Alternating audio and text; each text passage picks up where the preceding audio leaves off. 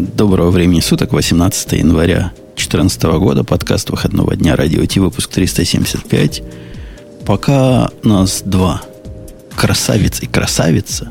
Или умник и умница. Или зайчик и зайчиха. Мы, короче, с Ксюшей на пару, и, и, и остальные подгребут. Остальные это Бобок. Мы его как его величество во множественном числе называем. Да, зайчик и зайчиха как-то вообще... Зайчик это еще нормально, вот зайчиха как-то не очень хорошо а звучит. А енот енотиха, для меня тема енотов особенно Еноты еще... такие классные. И еще фотографии надо енота. А просто вот прям он такой классный. Вы просто не представляете, насколько это то ли тупые, то ли наглые звери. Их невозможно прогнать наглые. Они не, они не... Слушай, судя по тому, что они делают там своими лапками, они не такие уж тупые. Они достаточно все делают аккуратно. Ну, если лапки они такие, какие у них как у кенгуру лапки.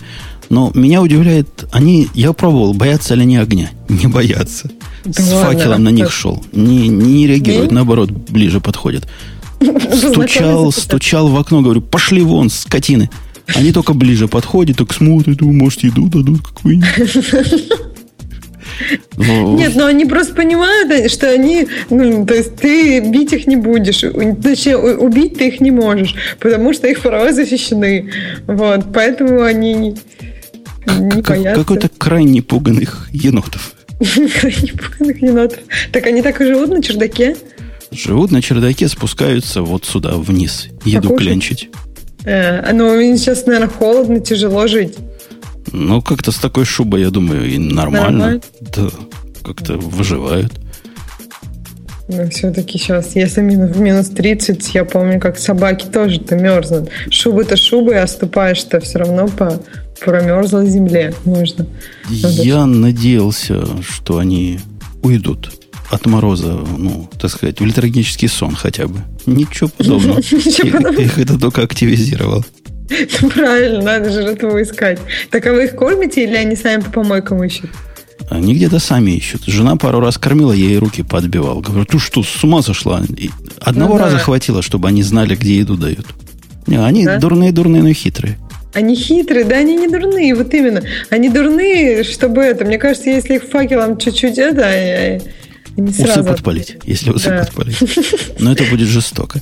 Ладно, ну, давайте перейдем к... Вспомню, что у нас, хотя и не гиковский выпуск, но более-менее такой хай, хай, хай-тек выпуск. И у нас ждет гость, которого Ксюша привела. Но пока гость, гостя нет, давайте поздравим не его, а Тисель с 25-й годовщиной. Не потому, что мы тут к Тиселю как-то особо тепло относимся, а потому, что принято в этом подкасте, если есть годовщина, то надо выпить. А каждый раз все равно должна быть какая-то годовщина. Потому что ну, все же в какой-то момент происходит. Все же когда-то начиналось. Да, все же когда-то начиналось, да. Заметочка что... о том, что 25 лет Тиселю случилось не под Астикеем. И, и, собственно, почему нам радоваться надо? Как Тисель переводится, ты помнишь, Ксюша? То есть статью ты читала? To common language? Ты не надо вопросительной интонации. Я, если ты читаешь, что это там правда, наверное, написано. Да, да, да, я надеюсь, что это правда. Ну, просто у него была такая какая-то богатая история. Я сейчас почитала про его историю. Так все там было как-то непросто. Не и мне кажется, что все-таки большая проблема в том, что его не взлюбил бородатый, и его не взяли в ГНУ, и он не стал таким известным, как мог быть, мне кажется. Э, ну да. Но, собственно, для тех, кто младше 40 лет, сказано в статье, представьте себе Ruby или Python. Выбросите из него все, кроме все классы, все объекты, все-все-все. Все выбросите. Упростите синтаксис. И представьте себе такую хрень, которая работает только со строками. И вот это будет точки зрения автора статьи нечто похожее на TCL Хотя ничего подобного ну, да, не будет. Я вот, мне тоже кажется, что мне даже больше кажется, что он на баш похож, чем, ну, вот это мое персональное такое ощущение. Но он, конечно, по разухабисти, но все-таки Python и Ruby, у них идеология изначально там объектно-ориентирована. Если выбросить все из ну, Python и Ruby, все, что касается объектов, то там все объект. Ну, то есть, не, я не согласна с автором статьи в этом плане. Ну, это зависит от интерпретации. На мой взгляд, в питоне вообще никаких объектов нет. Не на мой взгляд, а так оно и есть. Там все, э, ну, все объекты. Как ну, нет? Можно это объектами называть, но ну ладно. Но это они так называют сами. TCL не до питон. Пишут нам. Я вот написал выражение, как в, в TCL сложить B плюс C и присвоить в, в все это А. Его история интересна в том смысле, что автор, когда это писал, он, я так понимаю, писал балалайку для упрощения конфигурирования других программ. Такую встроенную балалайку. И, вовсе не собирался делать язык программирования общего уровня, такого высокого. Ну да, за это потом как раз Бородатый и ругал этого товарища, что это не как бы несерьезный язык разработки, и там все, все плохо, хоть синтаксис хорош, но все остальное ему не нравилось. Ну, самая известная комбинация TCL это, конечно, с TKM, когда все первые, не все, но многие первые гуевские программы на, под X11, которые бежали, они вот как, как раз таким образом оборачивали э, разные низкоуровневые что там бежит под ним API. И, и вот таким вот образом рисовали. Рисовали, конечно, страшно, тогда Unix и Linux все страшно рисовали, поэтому ничего, ничего в этом ну, такого. Да, это еще было зато быстро, просто. Это же хорошо было. Быстро, просто. И хотя сейчас никто на TCL, наверное, не пишет, да? Никто вряд ли. Вряд ну, ли. Вот сейчас как-то, да, уже нет такого. И его нишу, на мой взгляд, питоны с Руби, ну, так, сначала перла, потом питоны – потом все остальные. При этом все они умеют э, с, с TKM как-то привязываться. Я никогда не пробовал Tiki Inter для питона, говорят, и для Perl Tiki Я X. пробовала для питона эту, э, GDK, э, да.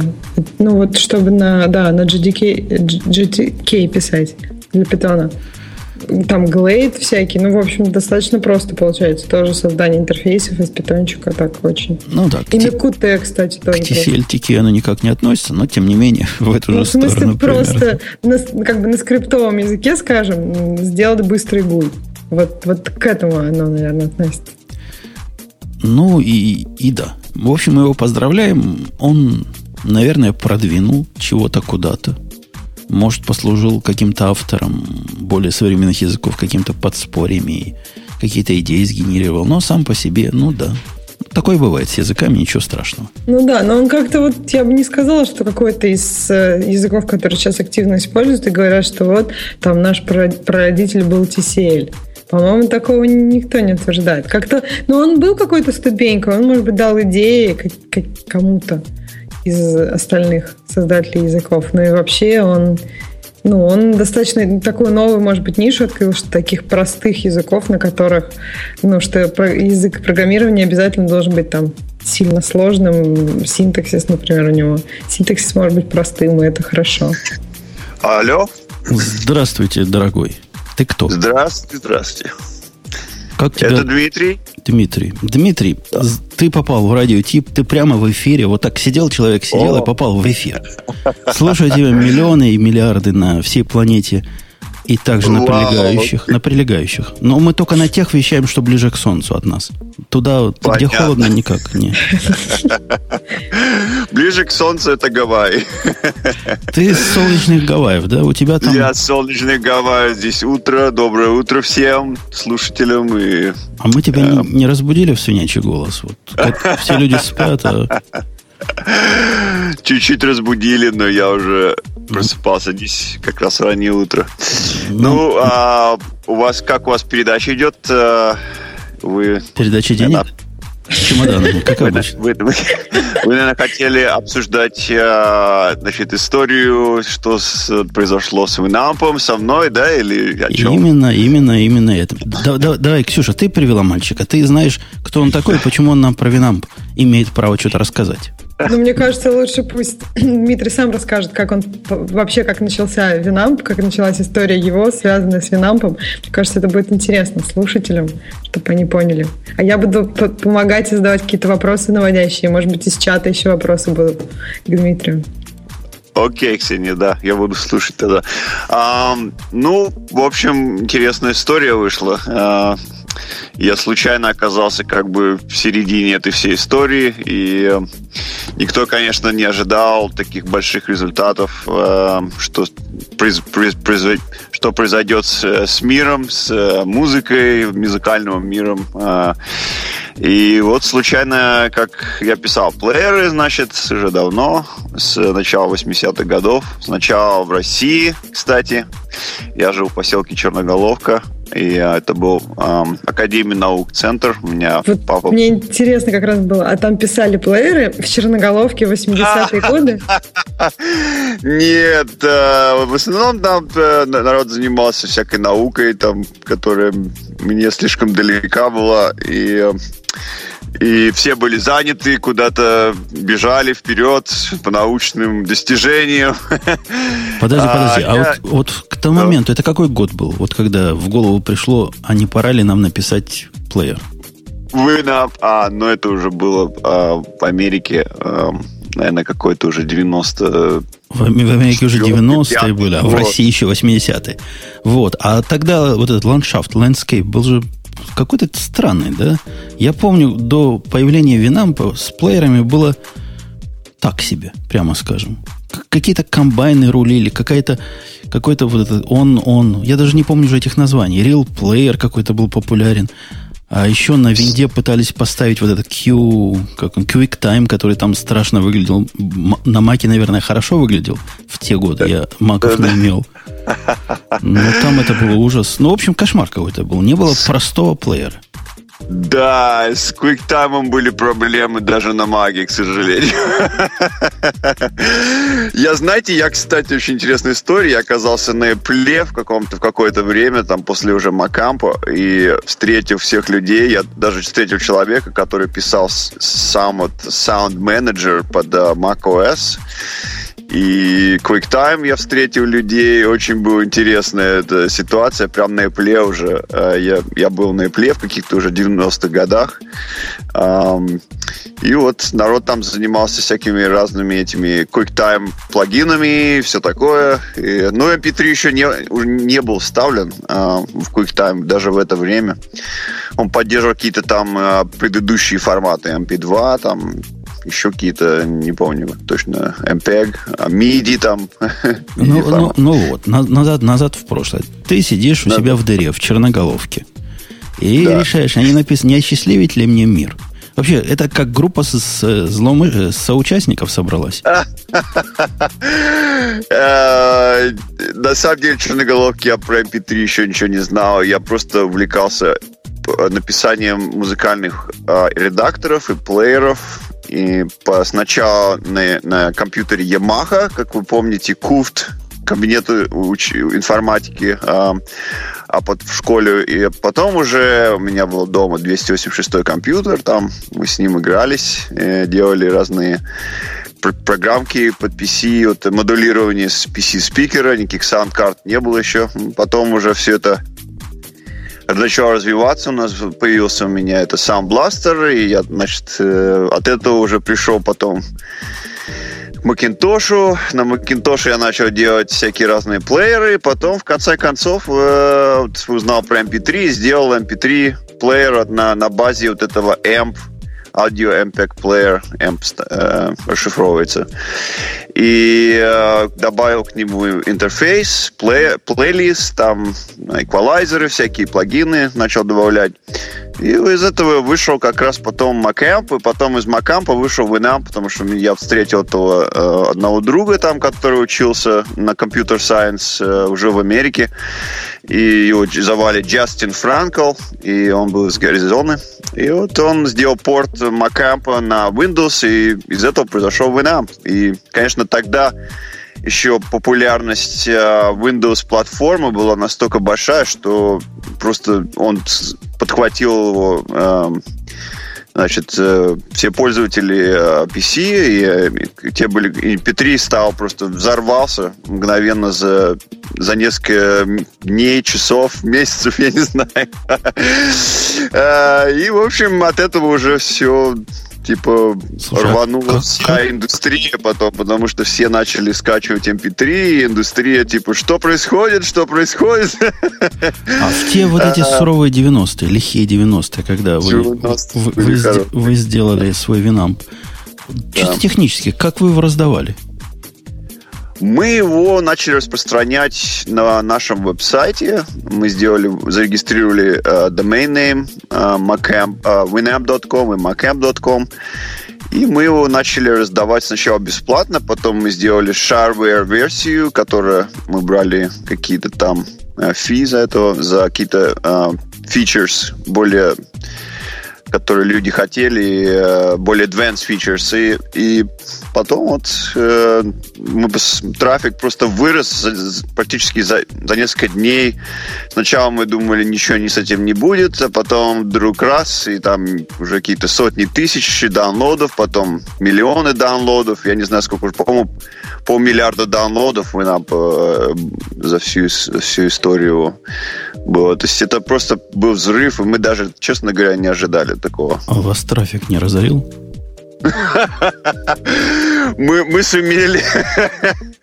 Это была проблема тоже. Мы сумели а, значит, расширить, потому что мы начали брать shareware donations, и вот с этих денег и, и, и с адвертайзингом и с, мы смогли, конечно, уже оплатить все это. Да, трафик действительно был очень стал большим. А, но мы не, раздавали мидию, мы, э, мы раздавали самплеер, который не очень был большим по размеру еще в те времена. Сейчас, наверное, уже, если бы сейчас вы нам скачивать, то он был, был бы, наверное, не знаю, сколько там мегабайт, 100, не знаю. Тогда все программки были очень маленькие, а сейчас все разрослось, конечно, по размеру. А откуда взялся дизайн? Вот Макампа сначала, и потом, ну, для Винампа, я так понимаю, он был просто с, с Макампа. То есть да, вот да. Winamp интерфейс, правильно, Ксения. А Winamp э, был дизайн э, моего собственного. Я, кстати, лого нарисовал. А вот интересная, кстати, история о лого. Лого было взято из комбинации э, B-Box. Есть так, такая была платформа, которая не прижилась э, на рынке, но временно она, э, и это был типа компьютер такой B. Э, и вот это там мне заинтересовало, потому что был Unix э, операционная система. Э, и с интерфейсом, как у Мака. То есть это мне было очень интересно. Я уже я чувствовал, что движение идет в эту сторону, вот как до macOS 10 еще. И я начал пользоваться B, и потом вот это вот Lightning лого, это как раз пришло от B-Box Power Control Panel, то есть это которая установка электричество. И вот э, я взял это и скомбинировал его с э, типичным аппликацией и, э, иконки от аппликации на Macintosh. И вот от этого и Winamp, и лого и произошло практически. Я, я, я думаю... Подожди, я, тебя, я тебя прибью, не прибью, перебью. Потому что у нас в чатике спрашивают, что за Дмитрий такой, берет на себя все заслуги. Не тот ли это Дима Болдырев? Это тот. Да. Это тот самый. Это самый, это я, да. Он не зря берет на себя. Слушай, я помню, я когда Винам поставил первый раз, в далекие времена, когда э, на винде сидел, ну, все мы не без греха, это был, ну, реально просто свежий глоток. То есть, действительно, интерфейсик такой был на любителя. Уж, уж, уж ладно, уж чего там, правильно. Но по сравнению с тем остальным, что было вокруг, это было ну, практически то, к чему я пришел вот в современности. Минимализм и функциональность, и вот оно все есть. Потом, конечно, накрутили глупостей всяких. Но вина был, ну, реально крут. То есть надо тебе прослушать песенку, вот она здесь. Надо тебе плейлист, вот он тут. Надо тебе подключиться к какой-то э, онлайн-радиостанции. Опаньки. И это, оказывается, можно. Там какой-то плагин, по-моему, ставились для этого. И все, и все работает. Это было вообще. Ну, прям вообще, понимаешь? Ну, ты просто красавец. Ну, я не могу взять весь кредит за Winamp, потому что я был только создателем интерфейса и лога, и некоторых функциональностей, но, конечно, Джастин э, писал весь код, потому что Macintosh и Windows, они были совершенно разные э, э, системы. И э, так что Джастин, конечно, и там поучаствовал еще один такой человек, Том Пеппер, который вот, в конце концов с Джастином э, сорудовал а, Shoutcast, интернет-радио. Эм, кстати, интернет-радио была моя идея, которая пришла, не совсем моя идея, потому что она пришла от компании Xing Tech, называлась. И они занимались э, как раз интернет-радио через э, Sun OS была такая система на Unix э, Spark, я не знаю, вы знаете или нет. Это так что вот это Inspiration, как говорится, пришло именно от Spark, э, вот от этой компании Xintec, которую в конце концов, по-моему, Real Audio купила. Так, такая история с этим. Понятно. И давай, давай ближе к современности. А с Винампом случилось то, что случилось. Он как-то в цепки лапы AOL попал. Это уже после того, как ты перестал для него писать интерфейсы. Да, я как-то ушел потом с Winamp, потому что ну, были какие-то обстоятельства, которые увели меня от, немного от этой компании, потому что они, у них был фокус весь на Winamp, и я что-то я пошел куда-то работать там в aerospace индустрию в Сиэтле и немного отклонился. Плюс мы, и даже Джастин, и я, никто не верил, что это кому-то будет нужно. Мы просто думали, ну, это будет просто shareware какой-то, и все такое, этим закончится все. Ну, в конце концов, Microsoft, как вы знаете, заинтересовался и хотел купить ее за 6 миллионов. Потом Джастин сделал правильное решение, что не продался. И Америка Онлайн потом купил ее, по-моему, за 90 или 100 миллионов. И вот я, к сожалению, не, не доделали, мне кажется, то, что мы хотели сделать э, с Winamp, там это сделать его более радио, aware, то есть э, сыграть на радио, интернет-радио. Ну, вот, к сожалению, ну, к счастью, то есть э, что вот эта компания, которая сейчас его купила, America Online, они как раз занимаются радио, может, они что-нибудь еще и все-таки сделают из него. Компания, Надежда которая купила Радиономи какая-то, да? Радиономи, да-да-да. Как раз она, по-моему, из Брюсселя. Где-то э, мне интересно, кстати, что они сделают с ним. Э, я бы хотел бы, конечно, с ними связаться как-то и посмотреть, может, э, им нужна будет помощь какая-то с идеями. У меня, конечно, куча идей, куда можно еще развить в нам. Но, ну, в общем, посмотрим. Посмотрим, что будет. Ну, а вот продажа ведь AOL, даже в те годы, это же давно было. Это AOL уже и тогда был кладбищем мертвых продуктов. То есть, что в AOL попадало, то умирало. Или я как-то заблуждаюсь?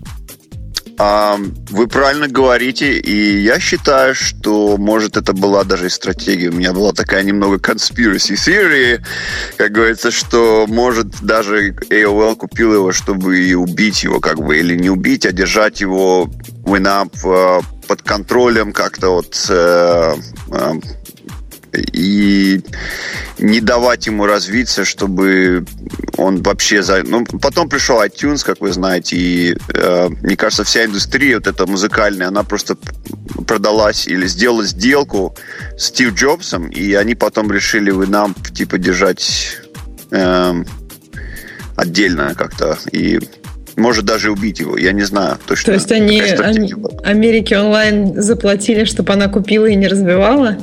Может быть, это я не знаю точно, что произошло там. Какая-то игра была там, я точно знаю, но просто для меня это не, не, не как вот я когда анализирую, что произошло с Винампом, что действительно, что Америка Онлайн ничего довольно-таки не сделала с ним. Они как-то его держали, что-то он как-то там лингер, а, то есть он никуда не развился. Он должен быть стать а, iTunes. А почему он не стал iTunes, для меня это просто загадка, я бы сказал бы. Ну, действительно, все, все предпосылки были. И, да. я не знаю, как там по структуре, но наверняка там и архитектура позволяла вырасти, но он до чего дорос. И, в общем, в общем, да, эпоха. Это была эпоха, которую AOL закопала, как, как обычно, она закапывает все, что в ее руки попадает. Может, а вот часто к ним же в руки попадало что-то уже, что уже само закатывается, нет? Они, или они покупают всегда в рассвете сил? Покупали? Их, их, их концепция покупки и убийства последующего, или, или оно само у них там просто гниет, такая атмосфера, полная загадка. Зачем они это делают? Кому это надо? Я, знаете, я слышал, что значит, менеджеры этой American Online компании не очень были такие хорошие люди или что-то в этом роде, что они типа занимались действительно убийством продуктов. Может, они даже не хотели этого сами. Но это они просто не знали, как э, управлять правильно проектами. Как всегда случается, это, знаете, выкупает какое-то изобретение, и потом изобретатель уходит куда-то там, начинает ну, то есть уходит в другой мир, а его продукт, что с ним делается, он просто умирает, его гниет, гниет. Потому что все, конечно, в руках изобретателя. То есть изобретатель, он и есть а, создатель идеи, и он должен в его руках только расцветает все. А если кто-то покупает, скупает, и потом я не знаю, что с ним делать, с этим всем. Так что вот это часто происходит, мне кажется, в мире. Наш чатик просто у него тут э, биполярное расстройство. Один, один из слушателей пишет, Барлок, Винам 5 был неповоротливым говном. Ему в ответ на это отвечает другой слушатель, KPCG iTunes так и остался неповоротливым говном. Вот такая у нас аудитория, понимаешь? Им бы все обгадить. Нет, вы знаете, я согласен с этой точки зрения, потому что когда большие корпорации покупают э, продукты или что-то делают, э, они... Вот даже вот iTunes, это же был SoundJam, как вы знаете. И SoundJam э, на Macintosh это была копия как раз Macamp, ну, когда, когда знаете, когда происходит э, такая вот э, копирование или какая-то вот э, адаптация идеи, когда берут из изобретателя что-то и потом что-то пытаются коммерчески сделать большое, он становится просто громоздким и и теряет как-то фокус, понимаете, продукт теряет фокус и развивается по каким-то корпоративным уже э, стратегиям, которые потом конечно, из него делают просто дерьмо. Нам пишут, что Винам не хочет наш поток проигрывать.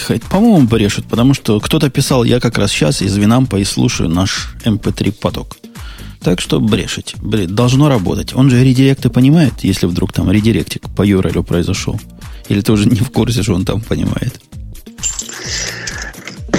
Я не знаю, по-моему, он должен поддерживать все форматы, потому что сейчасшний э, декодер, который стоит в Инампе, он э, как раз Франхофера. Поэтому э, Франхофер это компания, которая как раз э, создала MP3 технологию. И вот очень интересный момент, кстати, когда я э, мы с отцом, я при, при, а у меня отец э, научный сотрудник, и он уехал в Германию, значит, э, работать. И когда я приехал в Германию жить с ним на год или два, как раз я жил в городе Ирланген. А я про MP3 эм еще ничего не знал, а Ирланген является как раз городом, где изобрели MP3. Эм Поэтому интересная история, что я как раз жил в городе временно, в котором MP3 эм был изобретен. Не зная этого совсем. Такая интересная история. Ты что... сегодня, кстати, разрушил один из мифов. Ты знаешь, что один из мифов вот в моей голове был, чем Россия э, сильна. Э, Россия была сильна чем первым человеком в космосе, раз. Во-вторых, э, вот эта ракета, которая не ракета, а самолетом, космическим кораблем, который один раз полетел, два. Чем еще Яндексом, три. Эвернотом 4, и я считал, что Винампом 5. Оказывается, это вовсе не русская балалайка. Да, ну знаете, меня пытались выкинуть здесь э, западные эти э, э политики. И у меня было сражение даже большое за кредит в Инапе, потому что, похоже, это была даже политическая игра даже самого правительства. Я не знаю, на каком уровне это была игра. Но мое имя действительно пытались стереть и выкинуть его любым способом. Мне пришлось, заняло это много лет, чтобы восстановить даже на Википедии свое имя. Благодаря одному человеку, который э, очень любит Россию и раньше в России жил. Это Брайан Литман, который вот как раз поучаствовал на защите Томислава.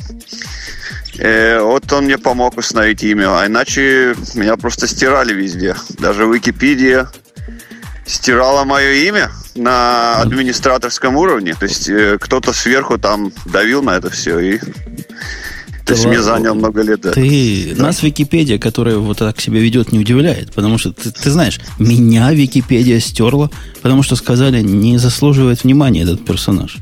Я не заслуживаю вот. внимания с их точки зрения. Они там, белины, они там белины объелись. У тебя очень активно, много внимания. Вы знаете, это там так там идет очень тонкая политика. Он выглядит в Википедии как, как будто это open source, как будто на самом деле там, конечно, управление идет с ним сверху. Эм, правительством, я думаю, даже. Пусть тогда деньги им дают, а, а то они постоянно вешают такую синюю табличку, дайте денег, мы такой честный open source. Нечестно. Прям как Google, да? Google. Да, негодяи. А на чем был написан Macamp и там Winamp на C, на C++? А, начальная версия была написана Winamp на C. Macamp уже был на C++ с помощью а, такого фреймворка, был, а, назывался PowerPlant. А, с помощью а, программы под названием Code Warrior. Это была компания, которая делала альтернативный IDE, это Development Environment для а, Macintosh как раз. Да, Xcode вот тогда еще не было, да? Что, что? Xcode тогда еще не было. Xcode не было, нет, конечно, не было. Это было все еще какие-то до PowerPC, еще, еще какие-то 68040, э, вот эти процессоры 68X, э, мотороловские, до еще перехода Apple на э, Intel и PowerPC даже архитектура. CodeWire, я помню, он был и для других платформ, не только для для Motorola. В какие-то далекие 90-е годы я даже его пробовал одно время, как э, такой рабочий ID. Он стоил каких-то чумовых денег, какой-то был такой весь, такой продвинутый, страшный, как вся моя жизнь. Но только для тех, кто, для тех, кто в курсе, понимаешь, для тех, кто в струе. Вот да, кто да, надо, да. тот поймет. Да, и знаете, его в конце концов купил, э, по-моему, даже Intel или какая-то вот такая компания, которая делала э, микроконтроллеры. То есть он стал кодворером, ушел с Macintosh на микроконтроллерский рынок, как вот как раз э, для поддержки микроконтрольного development.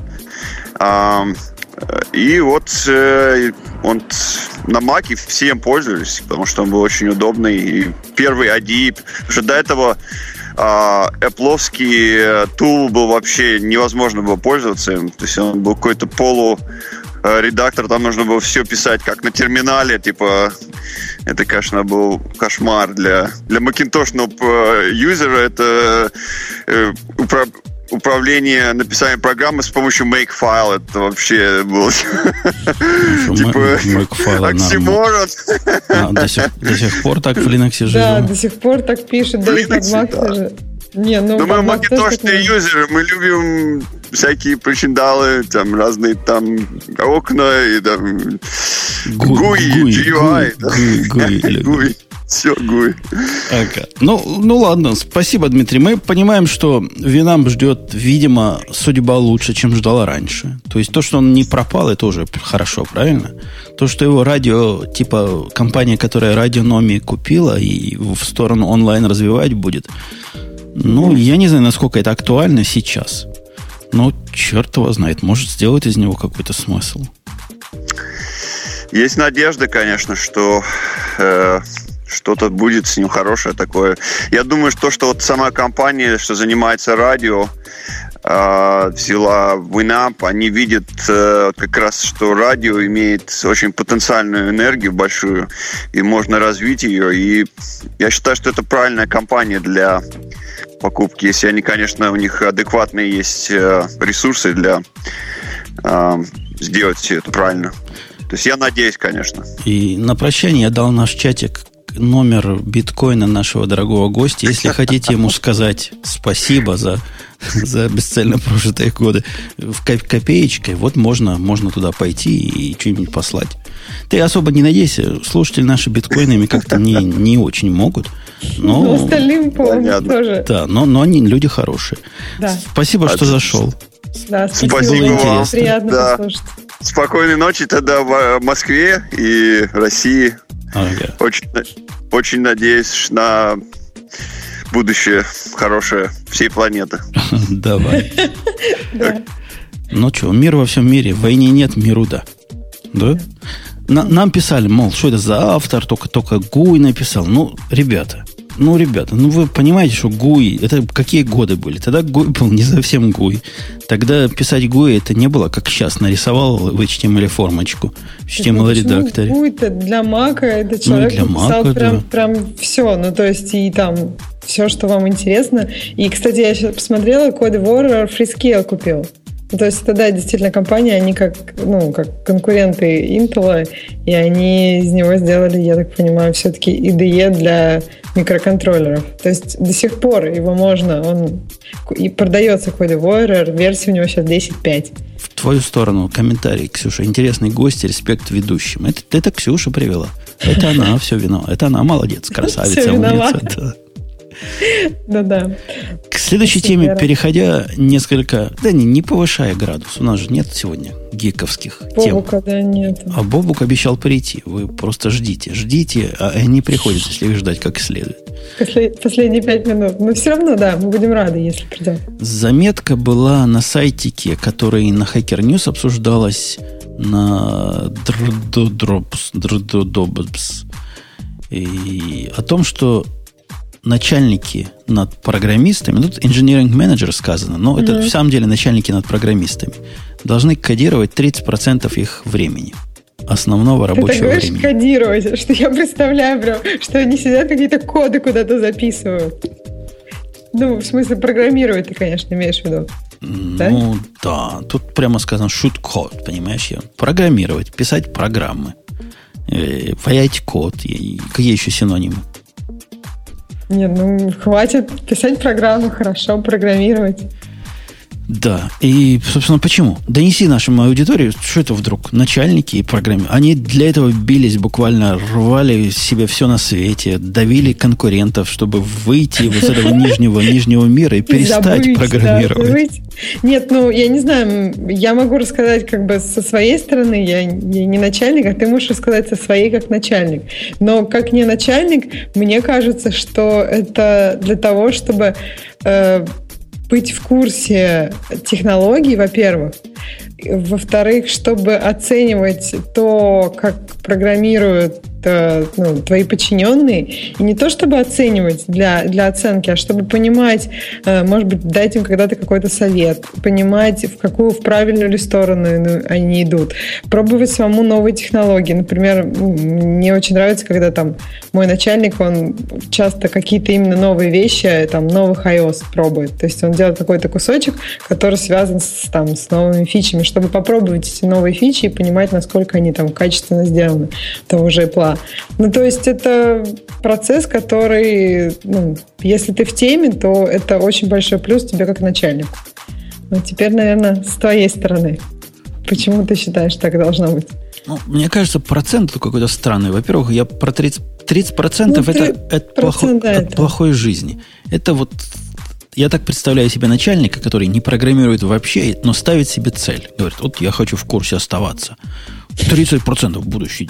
На самом деле это процент этот не... Он может быть иногда и 80, иногда и 10. Угу. Зависит вот от ситуации. У нас как обычно, ну, когда перед релизом, или, например, когда там идет какое-то планирование фичи, у начальника обычно нет времени. Но зато бывает такой момент, когда там уже продукт отрелижен, такой баг-фикс стадия и начало новых фич. То есть в это время нет какого-то какого-то жесткого графика ни для кого, и в это время можно и попрограммировать. Ну, то есть все зависит, да, от ситуации, а не просто 30% времени в день или 30% времени в неделю, в месяц.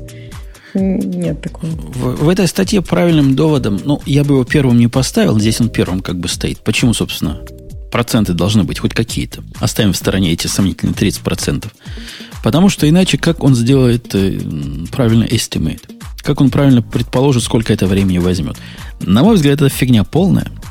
Потому да что ну, никакая важно. практика кодирования не поможет тебе сделать эст, правильное прогнозирование, поскольку его правильно сделать просто невозможно. Ну подожди, если ты вообще никогда в жизни не программировал, ну или давно очень не программировал, или не программировал на этих технологиях, то ты правда не понимаешь разницу, вот за сколько можно там, не знаю, сделать конкретный гуй. То есть для тебя там что, что день, что месяц, ты просто не понимаешь, правда, за, за сколько он может быть сделан. А если ты хотя бы это как-то трогал, то ты порядок понимаешь, там, скажем, неделя. Да ну, тоже вот, это такая, такая, знаешь, лукавая область обла- область нашей деятельности так сильно расширяется и вспухает, как э, вот эта начальная точка после взрыва первого, что так бежать за ней во все области невозможно. У меня есть чувак, который работает над э, вебовскими гуями. И я, как начальник, Собственно, подвинул его вначале в нужную русло. Рассказал, как, какие бывают значит, современные тенденции, как вот с рестами и с ангулярами и всякими jQuery все оно делает. Он был вообще ну, не из этой области. Собственно, на этом мой пуш закончился. Теперь, когда он говорит, вот мне надо вот к этому графу, там такой супер мудрый граф, как-то все делает сам, вот это убрать, это возьмет две недели, у меня абсолютно нет никакой концепции. Это две недели у меня бы взяло или одну неделю. Я не могу это на себя приложить, потому что ну, невозможно 3, даже 30% времени кодировать во всех областях, в которых компания. Ты сделал начальный пуш. После этого, если у тебя люди, которым ты доверяешь, ты им делегируешь. Делегируй ими, они, они не соврут. И, и бери эстимейты, разговаривая с людьми, а не перекладывая на себя. Хотя, конечно, если область, в которой ты Копенгаген – и ты представляешь, что вот такое делать тебе бы заняло, наверное, недели две, а тебе подчиненный говорит три месяца, то, ну да, наверное, можно задуматься. Черт его знает, надо ли для этого кодировать. Вторая, вторая мне кажется, что вот, ну, понятное дело, что ты не должен во всех областях э, программировать. Просто когда ты программируешь, когда хотя бы в какой-то области, ты все равно, у тебя появляются какие-то, э, ну, не знаю, предположения относительно других областей. Ты все-таки уже видишь сложные задачи, исходя из какого-то своего опыта. А если ты очень долго не программировал уже, то ты теряешь вот это вот какое-то, не знаю, правильное ощущение, правильную точку отсчета. Нам неправильно пишут, что надо всегда в два раза больше времени просить. Бобуш, Бобуш же вам рассказывал. Я вам говорил, что надо всегда просить в 3,14 раза угу. больше, и это а есть Бобука научное это же... обоснование. А Бабука это же, по-моему, плюс неделя, плюс, да? Плюс, по-моему, две недели, потому что что угодно можно сделать за две недели. Ну да-да-да, я тоже помню, что там было. Да, так что, так что вот так вот. Э, необходимо continuity of understanding. Ну, они говорят о том, что необходимо быть как-то на, на острие, на острие прогресса, чтобы продолжать понимать, что происходит вокруг тебя. Такая... По-моему, это не очень связано с программированием. Это связано как раз с слушанием радио Ти. Если вы будете слушать радио Ти, например, то сегодня вы узнаете о том, что есть такая балалайка MapDB. Вы в жизни не узнали, и у вас continuity of understanding не произошло бы. А теперь произошло. Ну, то есть, я, конечно, утрирую, но это не, не про программирование. Это про саморазвитие, которое разными путями может идти. Ну, я тут тоже с тобой не, не соглашусь. Ну, надо же не соглашаться с тобой. Идея такая, если ты просто об этом где-то услышал, э, то можно совсем не думать об этом. И это, ну, это практически равно тому, как ты этому не слышал. А если ты об этом услышал и попробовал, то вот тогда, да, тогда, ну, это, это как-то идет в твою копилку, не знаю, знаний и опыта. То есть вопрос, что если ты... Я не говорю там написать на каждое там интересное слово или интересный там какой-то проект, написать какую-то большую штуку. Нет, просто хотя бы попробовать и сравнить со своими впечатлениями от прошлого, там, от какого-то другого, от какой-то другой базы данных, например. Вот тогда это как-то считается. Ну, Поэтому слушайте радио Т и пробуйте. Смотри, вот э, это, это ведь пробовать, это совершенно отдельная работа. И эта работа ни в какие 30% не вкладывается. У меня в свое время была такая развилочка, вилочка, когда надо было выбрать для продакшена сервер очередей. Сервис очередей, сервер очередей. Ну, в общем, куда можно, с чего можно очереди делать. И для того, чтобы вдумчиво происследовать всех конкурентов и всех кандидатов, кто там был, RabbitMQ, ActiveMQ, э, вот этот, э, вот этот, ну, вот этот другой, как же он назывался, еще один третий. Уже третьего даже не помню. Э, четвертый был SQS. Все это исследовать, это как бы не совсем программирование.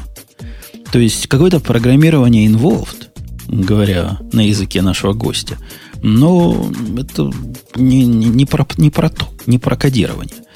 Но для того, чтобы такое решение принять, мне пришлось не знаю, несколько недель вот только этим заниматься, пробуя, как оно работает, как failover оно делает, как его конфигурировать. Это какая-то работа на стыке между программированием, исследованием, сисадминством, э, каким-то вдумчивым многофакторным анализом, представлением, куда ты это потом будешь запрягать, это, это программирование не, не описывается и не, не покрывается. Это не про то.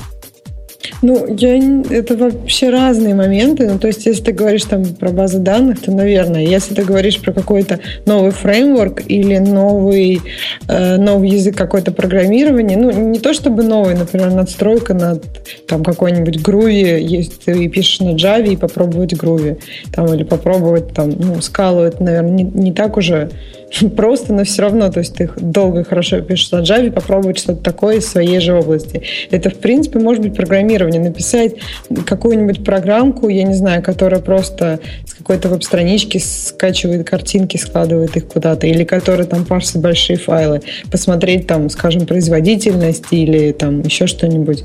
Э, это может быть про программирование. Все зависит от того, что тебе нужно пробовать немножко зависит от твоей области, которую, которой ты занимаешься. Это такая опасный путь. Если написание Hello World ты распространяешь на технологию, то это чревато боком. Поэтому я никогда простые задачи не пытаюсь там картинку загрузить, э, используя как оценочные. Вот тот же мой опыт с э, Spring Boot был абсолютно прекрасен в, в рамках э, вот такой Hello World типа программы. Когда пять строчек действительно все делаешь, опаньки, как оно круто. Но если пойти дальше и попробовать, то увидишь, он не, оно все, все, в жизни все оно не так. Ну, я согласна, что задачи должны быть не такими простыми, поэтому вот я привела пример там про какой-нибудь парс больших файлов. Например, я помню с питоном, это у меня очень, э, ну, как было быстро видно, насколько он медленно работает по сравнению Например, там, по-моему, мне было на C++ такая же штука написана. То есть э, можно пробовать какие-нибудь задачи, которые, которые все-таки показывают что-нибудь. Скажем, если тебе важна производительность, которые показывают производительность. Плюс ты же, когда пишешь на новом языке, ты сразу видишь, насколько это просто легко делается на этом языке. Ну, то есть для какого-то первоначального оценочного момента это, это мне кажется, полезно. Я не спорю, но мне кажется, что тут должно быть глубже. Вот я пытаюсь посмотреть, есть ли тут такие более глубокие причины.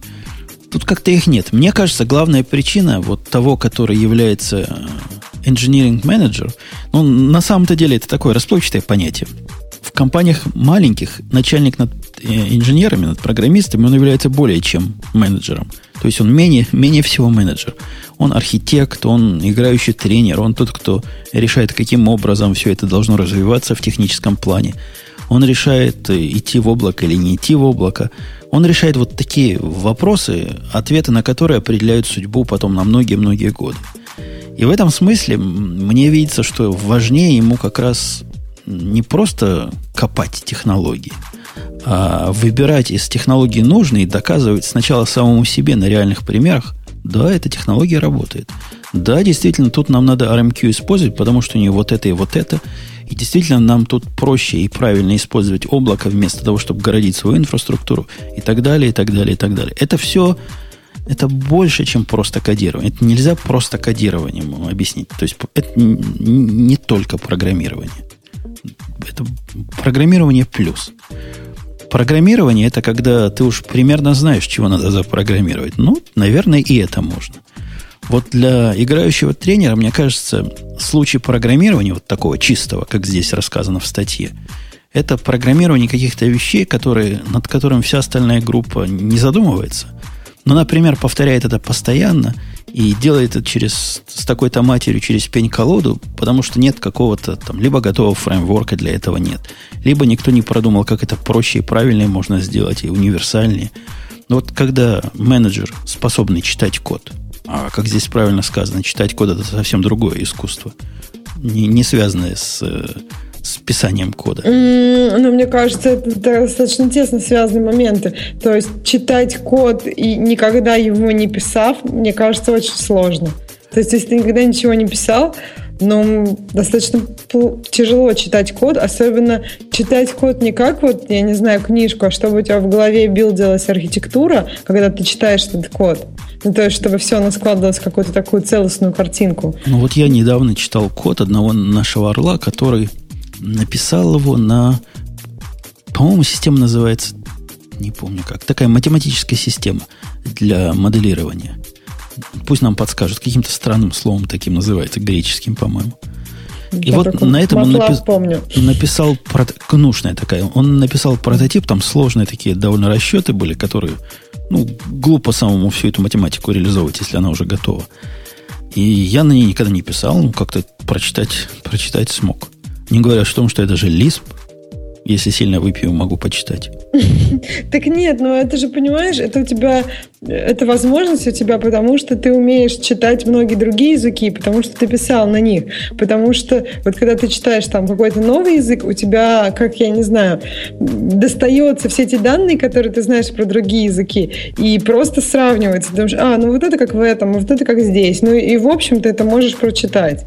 Это если бы у тебя не было никаких знаний, ты бы ни на чем не программировал, неоткуда было просто бы их достать. Это как вот, ну, не знаю, с, вот особенно с языками, например, если все императивные языки, не функциональные, то когда ты просто изучаешь новый императивный язык, ты просто сравниваешь, что было со старым. А если это уже третий, четвертый, то, ну, это, это очень, ну, достаточно просто. Вот когда мы говорим о других концепциях, там, функциональной, например, то там уже в первый момент заворот, завороток мозга начинается. Но потом снова, когда уже следующий функциональный, это снова, опять же, просто такое же сравнение в голове и поиск шаблонов, которые у тебя уже есть. Далее автор рассказывает, почему еще одна причина, почему это хорошо, не техническая причина. Говорит, это респект и уважуха. Если ты понимаешь код, то тебя все ценят, если ты пишешь. Это какая, какая-то лукавость. Представляешь, да. Ксюша, вот ты заставляешь себя писать, ты начальник, заставляешь себя писать 30% кода. Ну, как получится. Оно ж ясно. Да. Это цель такая недостижимая, 30%, как бесконечность. Ты до нее доходишь и не догоняешь эту черепаху. И ну что ты напишешь в такой ситуации? То есть между совещаниями, между планированием, между, я не знаю, чем ты еще как начальник занимаешься, ты пишешь кроме презрения, по-моему, у твоей попытки что-то написать в свободное от работы время у команды продвинутой ничего не вызовут. Ну, не то, что презрение. Люди же тоже не идиоты. Они понимают, что у тебя там митинги, что ты, у тебя есть какие-то другие задачи. Но кроме такого, что, ну, как бы, да, не очень большая польза проекту, может быть, ну, в общем, такого, такой уважухи, мне кажется, не особой уважухи будет. Особенно если, например, тебя там какой-то твой сотрудник просит посмотреть ревью или вообще подходит к тебе с проблемой обсудить, а ты вместо этого я код пишу. Ну, или там сидишь такой, просто только смотришь смотришь на свой код, а на остальных зыркаешь так недовольно, что вот все идиоты тебя отвлекают. То есть, ну, не будет, никакой респе... не будет никакого респекта и уважухи в этом случае. Ну, не будет. Не будет. Что еще по этому поводу сказать? Он предлагает раз, разные пути. Какие работают, какие не работают. Говорит, если меньше спать, а в это время сна попрограммировать немножко, то вряд ли получится. Там на, во время митингов тоже программировать плохо получается. Ну да, мне тоже кажется, что смысла в таких митингах, на которых ты пишешь программки, не очень много. Ну, конечно, разные бывают ситуации, но на митинге лучше заниматься в виде успешных стратегий он предлагает timeblocking, то есть выделяешь с этого времени по это я программирую и трава не расти. Вот в календаре прямо забью, начальник программирует, не дышать. И тебе никто не звонит, тебе никто не пишет, тебе, значит, все заказчики тоже с уважением стоят как, в сторонке. Да, в общем, нереальный вот этот момент. Мне кажется, все зависит от ситуации. Если ты знаешь, например, что там все твои заказчики в понедельник, не знаю, не звонят, или наоборот, или там в пятницу они уже все отдыхают после обеда, то можно себе назначить это время пятницы после обеда на программирование. То есть все зависит от ситуации. А так timeblocking жесткий, такой, как не звоните мне, меня нет, это Странно. Второй способ успешных стратегий он предлагает делегирование. То есть ты, я переведу это на язык, как я понимаю, ты вот все интересное выкопал уже, все, все поделал, она не mm. работает. Она не работает, тебе лень возиться, ты же начальник, в конце концов. Ну, на что, собственно? Да, отдашь какому-нибудь там индейцу пусть, пусть допишет за тебя. Это будет делегирование. Ну, на самом деле, мне кажется, если ты написал какую-то штуку, и она не работает, возможно, ты не все понял про, про то, как она вообще работает внутри. Если у тебя нет никаких идей, почему она не работает, это тоже может быть на самом деле какие-то подводные камни и моменты. Ну, Поэтому... ну вот смотри, у меня был случай, я, по-моему, в прошлом подкасте на, намекал на эту проблему, когда э, обрабатывая в общем виде протобафы для того, чтобы их превращать в и из Mongo-объекта, я натолкнулся на проблему, которую по-хорошему надо было бы делегировать. То есть все use cases работают, кроме одного. Когда у тебя есть список, в Mongo есть такая концепция repeated. Ну, лист объектов внутри другого объекта. Угу. И вот этот repeated не обрабатывался моим замечательным, умным и супер-супер-супер-дупер парсером. То есть просто нужно было дописать Нет, там, момент, там, там что... так не просто было. Я двое mm. суток практически не спал, чтобы понять. Но это была чисто техническая работа. Надо было понять, что такого особого протобаф в этом случае делает. То есть надо было в гугловские коды лезть, разбираться и понимать, и почему не так. Ну, то есть обходить чужой баг. Вот этот типичный, типичный случай, когда надо было делегировать. У меня просто некому это было. Но так я полностью согласен. Надо надо делегировать. За эти два дня я мог бы что-то более полезного сделать, если было на кого это скинуть. Пусть бы он это даже две недели делал. Третий способ э, офисные часы. Это что такое? Это что за, за успешная стратегия? Я не про знаю. офис читаю, про часы сразу, сразу а что, ты не, у тебя пропало снова желание ездить в офис? Я помню, у тебя было какое-то так желание. Я, я езжу где-то а, раз, раз в неделю, типа а, норма, в неделю? нормальненько ну, офисный час. Да, хватает. Как-то недели три не ездили, вот в декабря до, а. до января, и тоже нормально было. Ну вот во вторник поеду, наверное. Ну, я, кстати, тоже как-то прониклась вот этой идеей работать из дома. Как-то сосредоточиться получается гораздо глубже уйти в себя, чем когда в офисе и вокруг люди, и они разговаривают, не дай бог, о чем-то своем. Ну вот я прошлый визит в офис пропустил, а у них там были, значит, всякие разговоры. А, поскольку предполагалось, что в офисе как бы все бывает, а меня не было, они там всякого порешали, попридумывали, и ни одна собака не напряглась тикет а, обновить. И меня mm. спрашивают вчера, говорят, о, а почему вот тут позишн так считается? Я говорю, как так? Договариваю, что так будет. Говорят, не-не, мы же поменяли уже определение. Здрасте, Новый год. А я-то об этом не знал. Поэтому в офис, когда все ездят, тоже хорошо ездить. Не будет таких ситуаций, кто-то забыл передать и ждут от тебя, что вот ты менталистскими силами своими поймешь. Нет, но это, мне кажется, все-таки...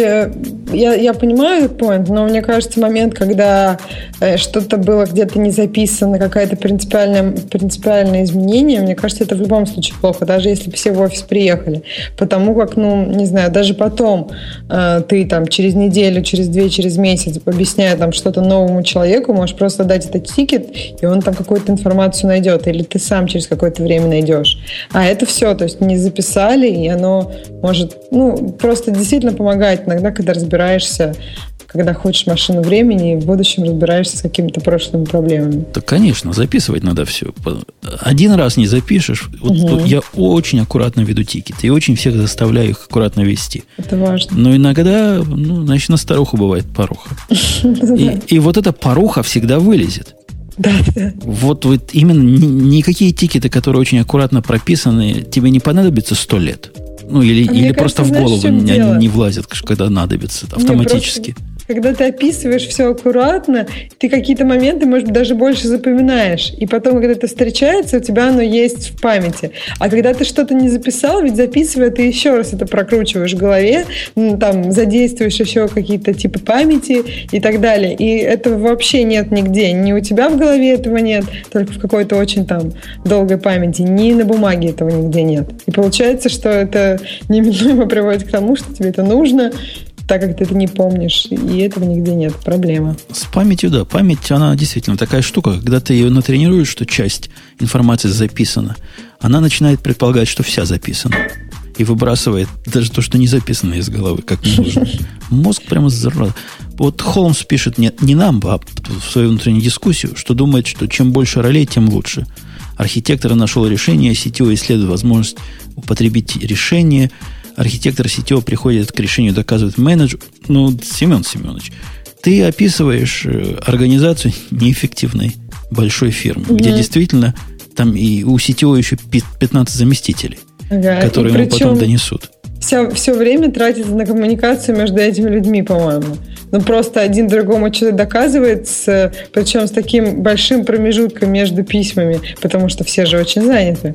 Вот. И ну, любое дело идет медленно, неэффективно. Вот до, до чего возрастает, дорогой Холмс, эффективность, когда CTO, э, менеджер, архитектор – и тот, кто потом это будет писать, одно и то же лицо. Вот ну. это, вот это, ладно, не писать, но на, участвовать в написании одно и то же лицо, это просто трудно передать.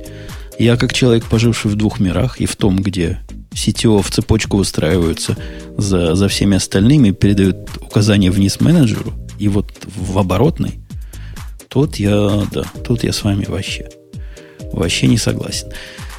Э, ладно, вот такая тема, да, была? А я хотела в заключении вот первой темы, потому что нам там задавали вопросы, чем Дима, наш гость, который у нас был, занимается сейчас. Сейчас он занимается, у него есть, насколько я понимаю, своя компания, где еще с двумя разработчиками он занимается различными музыкальными утилитами. И сейчас он будет помогать э, э, компании Копертина из, из, Укра...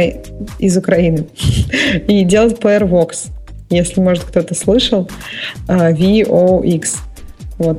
Ну, просто у нас был вопрос, и чтобы закончить уже ту первую тему. Ты уверен, что ты правильно сказал? Из Украины. Может, из-под Украины, вот из над Украины надо было сказать. Я это говорила. Нет, ну нельзя же сказать на, на Украине. Ну, то есть, в общем, да. Если на Украине, то надо под Украиной, да, из-под с другой стороны. Это какая-то очень противоречивая тема. Уже страшно, что скажешь не так, и потом будут все давать ссылки на какие-нибудь там лингвистические форумы, где 100 страниц на последней решается, как как все-таки говорить. Ну, конечно, это очень странные условности. Не хочется просто никого убежать. Может, для кого-то это очень важный момент, как это говорить. Но из, по-моему, ты никак больше не скажешь, да? Или с Украины. Ну, в общем, напишите мне, да, как правильно. Нам в чатик написал чувак по имени Василий. Ну, он интеллигент, потому что я вижу на картинке, он в очках. Точно интеллигент. Пишет, что хочет прийти и рассказать, почему JavaScript непременно победит. Мы хотим выслушать эту ахинею? Ну, хотим, мы хотим узнать, кого победить. Ну, давай мы добавим. Давай. Может быть, он нам скажет, почему. Да. Может, мы просто не в курсах. Да, кого Как вот этот недоязык победит кого-то. О, что-то Василий не снимает. Или он снял. Он снял. О, выключи О, свой выключи радиоприемник. радиоприемник. Так. Да. В следующий раз, надеемся, будут... Ну, видите, это любители JavaScript. Понимаете, они не понимают, они не понимают, вот так, как обратно все идет. Слушай, Хотя у них-то все колбеками делается. Должны же понимать. Должны понимать, да. Я, кстати, слышала, слушала тот подкаст э, про Objective-C, ну, то есть про такое, ну, про то, что связано с, мо- с моей рабочей деятельностью. И удивилась, какой у них там был плохой звук. Это просто было кошмарно. Там каждый говорил со своей громкостью, и кто-то там пошипливал, кто-то еще что-то. И я думаю, вот какие же дилетанты. Им показать радиот, как здорово и хорошо он звучит. Он, к нам даже люди, которые... Нет, к нам не приходили люди, которые про PHP доказывали, что он будет рулить миром. Но я, Боятся. Я думаю, у них бы звук был еще хуже. Да, точно. Так, э, следующая тема, которая у нас тут э, в списочке из намеченных, это скандал. Мы будем ломать свои стены. Мы, американцы, будем ломать свои стены. Very soon. Ты понимаешь, почему, Ксюша? Сейчас я увижу новую тему, но я просто в шоке. Google только что а. вот на прошлой неделе а, заплатил да. 3 миллиарда денег ага. компании, которая делает продвинутые термостаты. Там же еще вчера по этому поводу была какая-то просто в Твиттере волна по поводу того, что Фил Шиллер э, перестал фолловить товарища вот этого, который сделал, ну, вот который сделал этот термостат. Он же изначально из Apple, И это была просто такая история. Все, все там, тех журналисты написали об этом. В общем, просто буря в стакане. Ну, история в чем? Что Google натворил? Доложи нашим слушателям. Что, реально Google за три... Купил за, за три инстаграма? Да, за три инстаграма купил термостат-компанию. Термостат-компанию, которая называется Nest. Я вот просто нужно товар... Я просто сейчас не, не помню, как, как, называют, как зовут этого основателя этой компании Next. Он, насколько я помню, как раз выходит из Apple. Э, и это был вот первый термостат, который просто был очень там прекрасен, идеален, с минималистичным дизайном, потому что термостаты это очень такая... Я убедилась на собственном опыте. Я не понимала, что это значит, когда ты рассказывала, какая-то сложная штука. Сейчас я понимаю, какая это сложная штука действительно. И если у нее минималистичный дизайн и удобство управления, это большое дело. Вот э, у меня вот есть сильное, сильное удивление. Я тебе скажу почему. В прошлом доме, в котором я жил, в котором мы снимали, там стоял термостат производства, наверное, 50-х годов. Ну, вот когда дом построили, поставили термостат. Знаешь, как он был устроен внутри? Как? Там стояла такая колбочка, внутри колбочки была ртуть. Угу. Под этой колбочкой была такая пружинка, которая от нагревания расширялась. И когда она нагинала эту колбочку, ртуть там замыкала контакты. mm То есть вот таким образом ты выставляешь температуру, а на самом деле это значит натяг пружинки. mm И все. И вот это минималистически ни кнопок, ни, одна крутилка. Ты выставила, раз, пружинка натянулась, раз, пружинка оттянулась.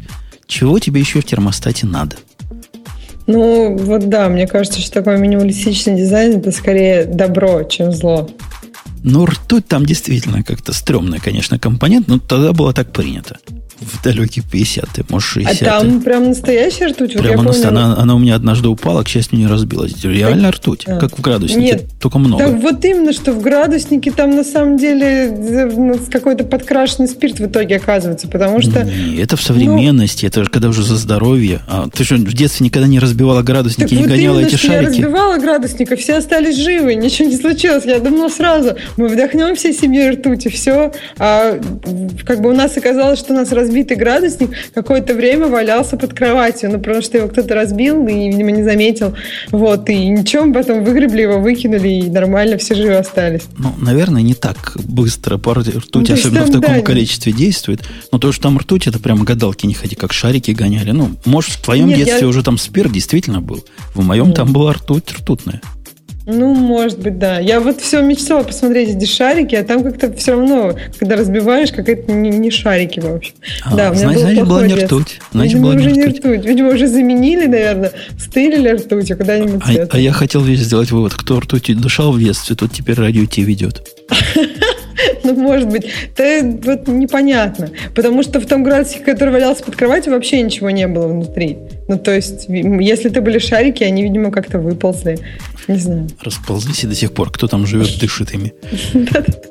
Возвращаясь к Гуглу и к термостату. До чего странное, собственно, проникновение? Это, это вообще что? Как, где Google, а где термостат? Слушай, ну они Robotics Technology недавно купили. По-моему, они очень активно сейчас идут в направлении именно вот как бы каких-то технологических устройств, а не программ. То есть они не, ну, ну вот эти боевые кони, нужен боевые кони, которых они купили, я могу понять, угу. может, это надо для автомобилей будущего. Может, они так скакать будут так, через, а через другие. тоже нужен для А термостат это для дома, для семьи. Ну, умного дома, да. Да нет, ну почему? У них, наверное, есть какие-то... По-моему, даже были какие-то проекты от Гугла умного дома, что ты там заходишь и говоришь там Google Voice, там, я замерз, и он тебе поднимает температуру. Ну и так далее народ предполагает, что скоро NES станет бесплатной, просто заставит регистрировать Google Plus аккаунт, чтобы он работал. Там много шуток по этому поводу было, что как бы, а, у вас нет Google Plus аккаунта, тогда там у вас температурка опускается в час на один градус, ну и так далее. Будут рекламы на термостате показываться. Реклама на термостате, это да, это забавно. В общем, непонятно зачем, непонятно, что Google будет делать с этой компанией. То есть он оставит ее в обычном режиме, что, по-моему, с Google не было замечено. Я до сих пор удивляюсь, как Facebook оставил Instagram абсолютно независимым таким же расцветающим, и они как бы ну, достаточно классно обновляются и так далее. То есть вот Google за таким не был замечен. Все, что он покупает, он со временем либо закрывает, либо как-то еще ну, то есть, ну, ну непонятно. По поводу Nest есть реальные опасения, что это из проектов, хотя 3 миллиона заплатить, чтобы убить, это как-то... Слушай, для Гугла такое, по-моему, все-таки не редкость. Что 3 они... миллиарда. Не 3 миллиона, 3 миллиарда, 3, миллиарда. 3 биллиона заплатить. Нет, но они, они же не сразу, не специально убьют. То есть они, видимо, хотят встроить это в свой какой-то продукт. Например, там их умный дом, как уже бывало с их другими продуктами, не будет так активно лететь. Или вот как Google Glass, например. То есть, ну, будет пока еще недопиленным, скажем. И тогда, ну, что с этим Next? Он может просто э, ну, быть погребен как часть общего продукта, а и не расцветать как отдельный продукт. Но вот когда Google тут приводит пример Chromecast, который действительно успешная их попытка внедриться в некомпьютерный мир, в вашу жизнь, в вашу некомпьютерную жизнь, это реально было успешно. По-моему, тоже успешно. Но есть, где Chromecast, а где, где термостат, собственно? Ну, еще непонятно, как вот этот Chromecast будет развиваться. Но вот сейчас купили, то есть сейчас вот э, эту, как, а флешку купила очень много людей, причем люди, которые ну, не из айтишного мира. Я у многих такую штуку видела, потому что она простая и дешево стоит. А, а дальше, разве эти люди захотят обновлять этот Chromecast? Непонятно. Ну, то есть... Черт его знает. Ну вот смотри, бизнес Google модель связанная с рекламой. Ну, что тут, да, скрывать? Угу. С этого доходы. Да. Каким образом, наверняка никакой прямой рекламы на термостатах не будет. Ну, не идиоты же они. Но эта информация как-то им будет э, полезна в чем-то. Я не могу представить, да зачем, не, ну можно, зачем смотри, эта информация они, нужна. Ну, хотя да, я, я немножко не понимаю, это можно из прогноза погоды узнать. Ну, например, если они видят, что в термостатах там все... Э, ну, опять же, это нужно, чтобы термостат к интернету был подключен. Ну, например, они получают информацию, что все там используют свои термостаты э, там вот с такой активностью в это время года. Можно там продавать что-нибудь связанное там с теплом или шубу. с холодом. Продать ну, шубу. Да. Вот не надо для этого реального термостата. Да, да, да, это может просто из прогноза погоды. термометра хватит. И не надо 3 миллиарда, 3 миллиарда платить. Короче, весь народ в обмороке от этого, потому что, говорят, NES такая, такая кучерявая штука была. Мне казалось, всегда она overpriced. Непонятно, почему за термостат. А сколько она стоит? По-моему, 300 баксов она стоила. Ух ты, ну да. Она продается, она даже в, в Apple Store. Мой мальчик, кстати, спросил. Она все уже, хитро да, так говорит, а что, дальше будет в Apple Store продаваться после того, как Google купил? Не, я думаю, не будет, потому что вот Фил Шиллер же уже отфоловил этого товарища. Я думаю, что в этот же момент автоматически, наверное, из Apple Store она просто сразу удаляется. Ну, в Google магазинах будет продаваться, у них же есть какие-то магазины. В интернетах. И, или, или вот там, если в магазинах Samsung продаются, рядом положат вот эти. Да, в Best Buy. В Best Buy положат Nest. В ответ на это, в общем, тут действительно богатая тема. Все расстроились. Никто этому не обрадовал, все расстроились. Расстраиваются по причинам, во-первых, непонятно. То есть от этого напряженно. Во-вторых, привычка Гугла убивать своих детей тоже не особо радует.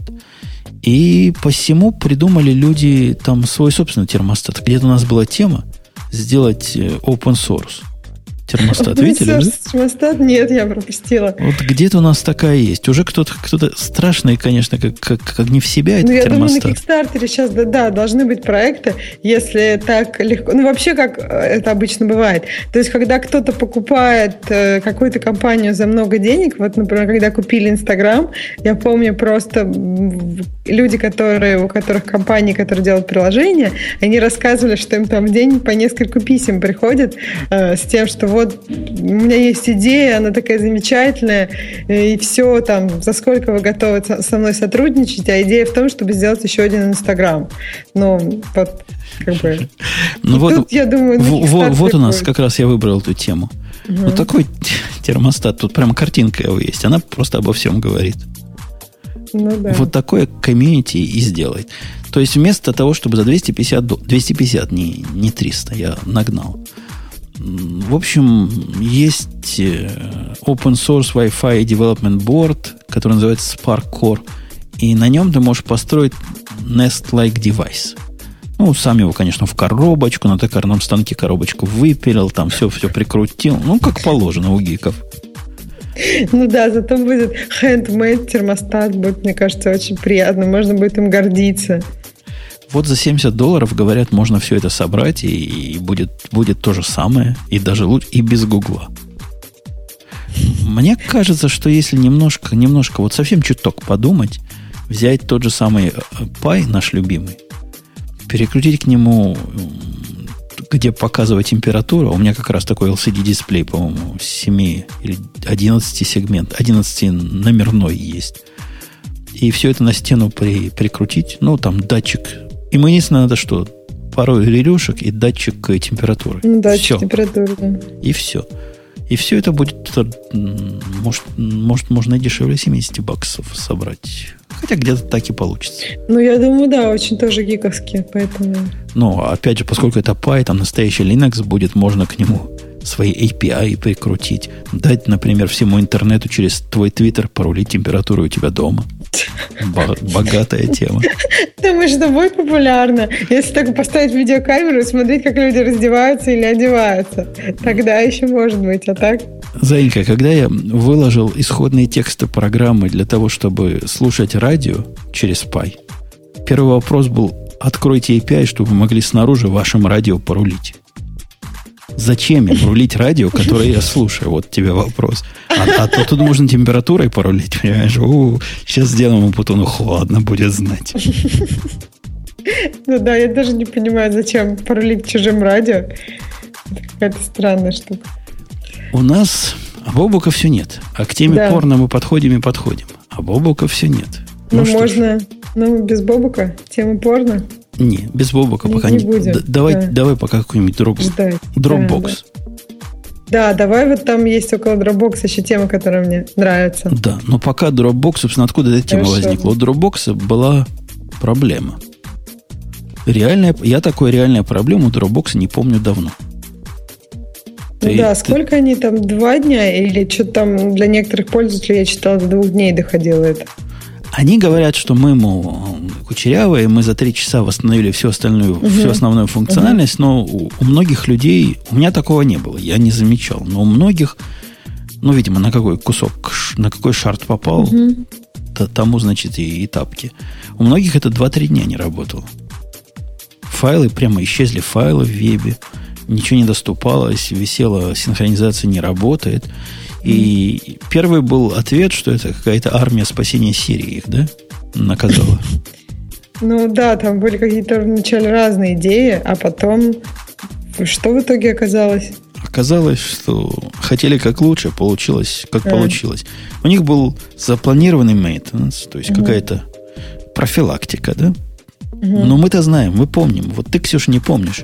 Но когда мы были маленькие, и слушатели, которые помнят это, когда у телевидения был мейнтенс, у всех двух каналов, которые тогда были, да, да, я там помню, была рамка прямо, рамка. Конечно, было написано, да, такую ну, рамку показывали. Не, я помню, это всегда еще был по понедельникам. Ну, то есть, не, видимо, это как самый такой день после воскресенья все насмотрелись телевизоры, надо отдохнуть. Точно. Помню, тоска была в детстве, включаешь, и там рамка. Продувка какая-то, там надо контакты да. почистить. Ага. Вот эти понимали, что когда мейтенс идет, надо все отключить к ядрине фене.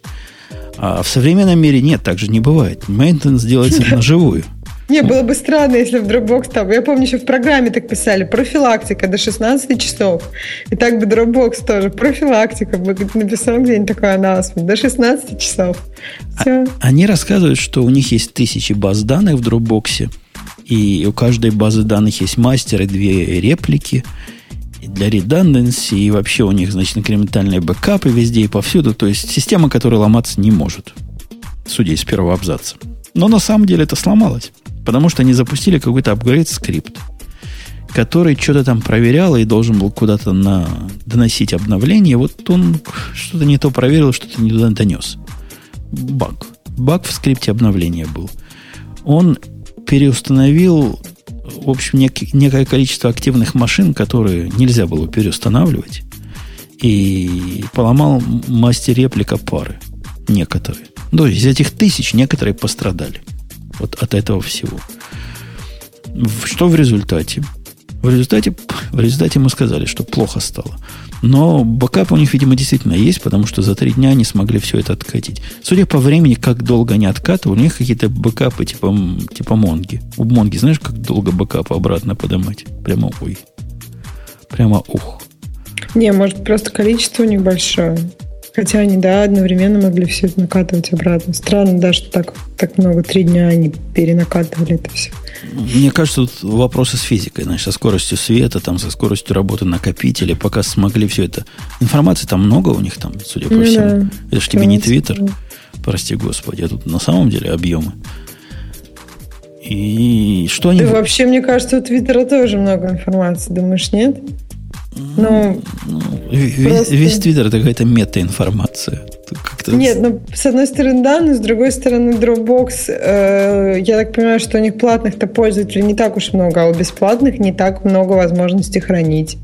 Поэтому, по идее, ну, как бы, я не думаю, что у Твиттера прям совсем мало информации по сравнению с Dropbox. Не Mongo у них, там сказано, что MySQL. Они вот в, в итогах, так сказать, что они хотят улучшить в их разборе полетов внутреннем и решили, что, значит, нужно да. лучше проверять состояние и понимать, можно или нельзя э, накатывать эти опасные апдейты и ускорить disaster recovery.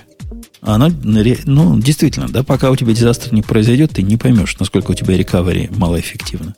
Ну вот да, не проверили дизастер рекавери. Вот проверили на нас.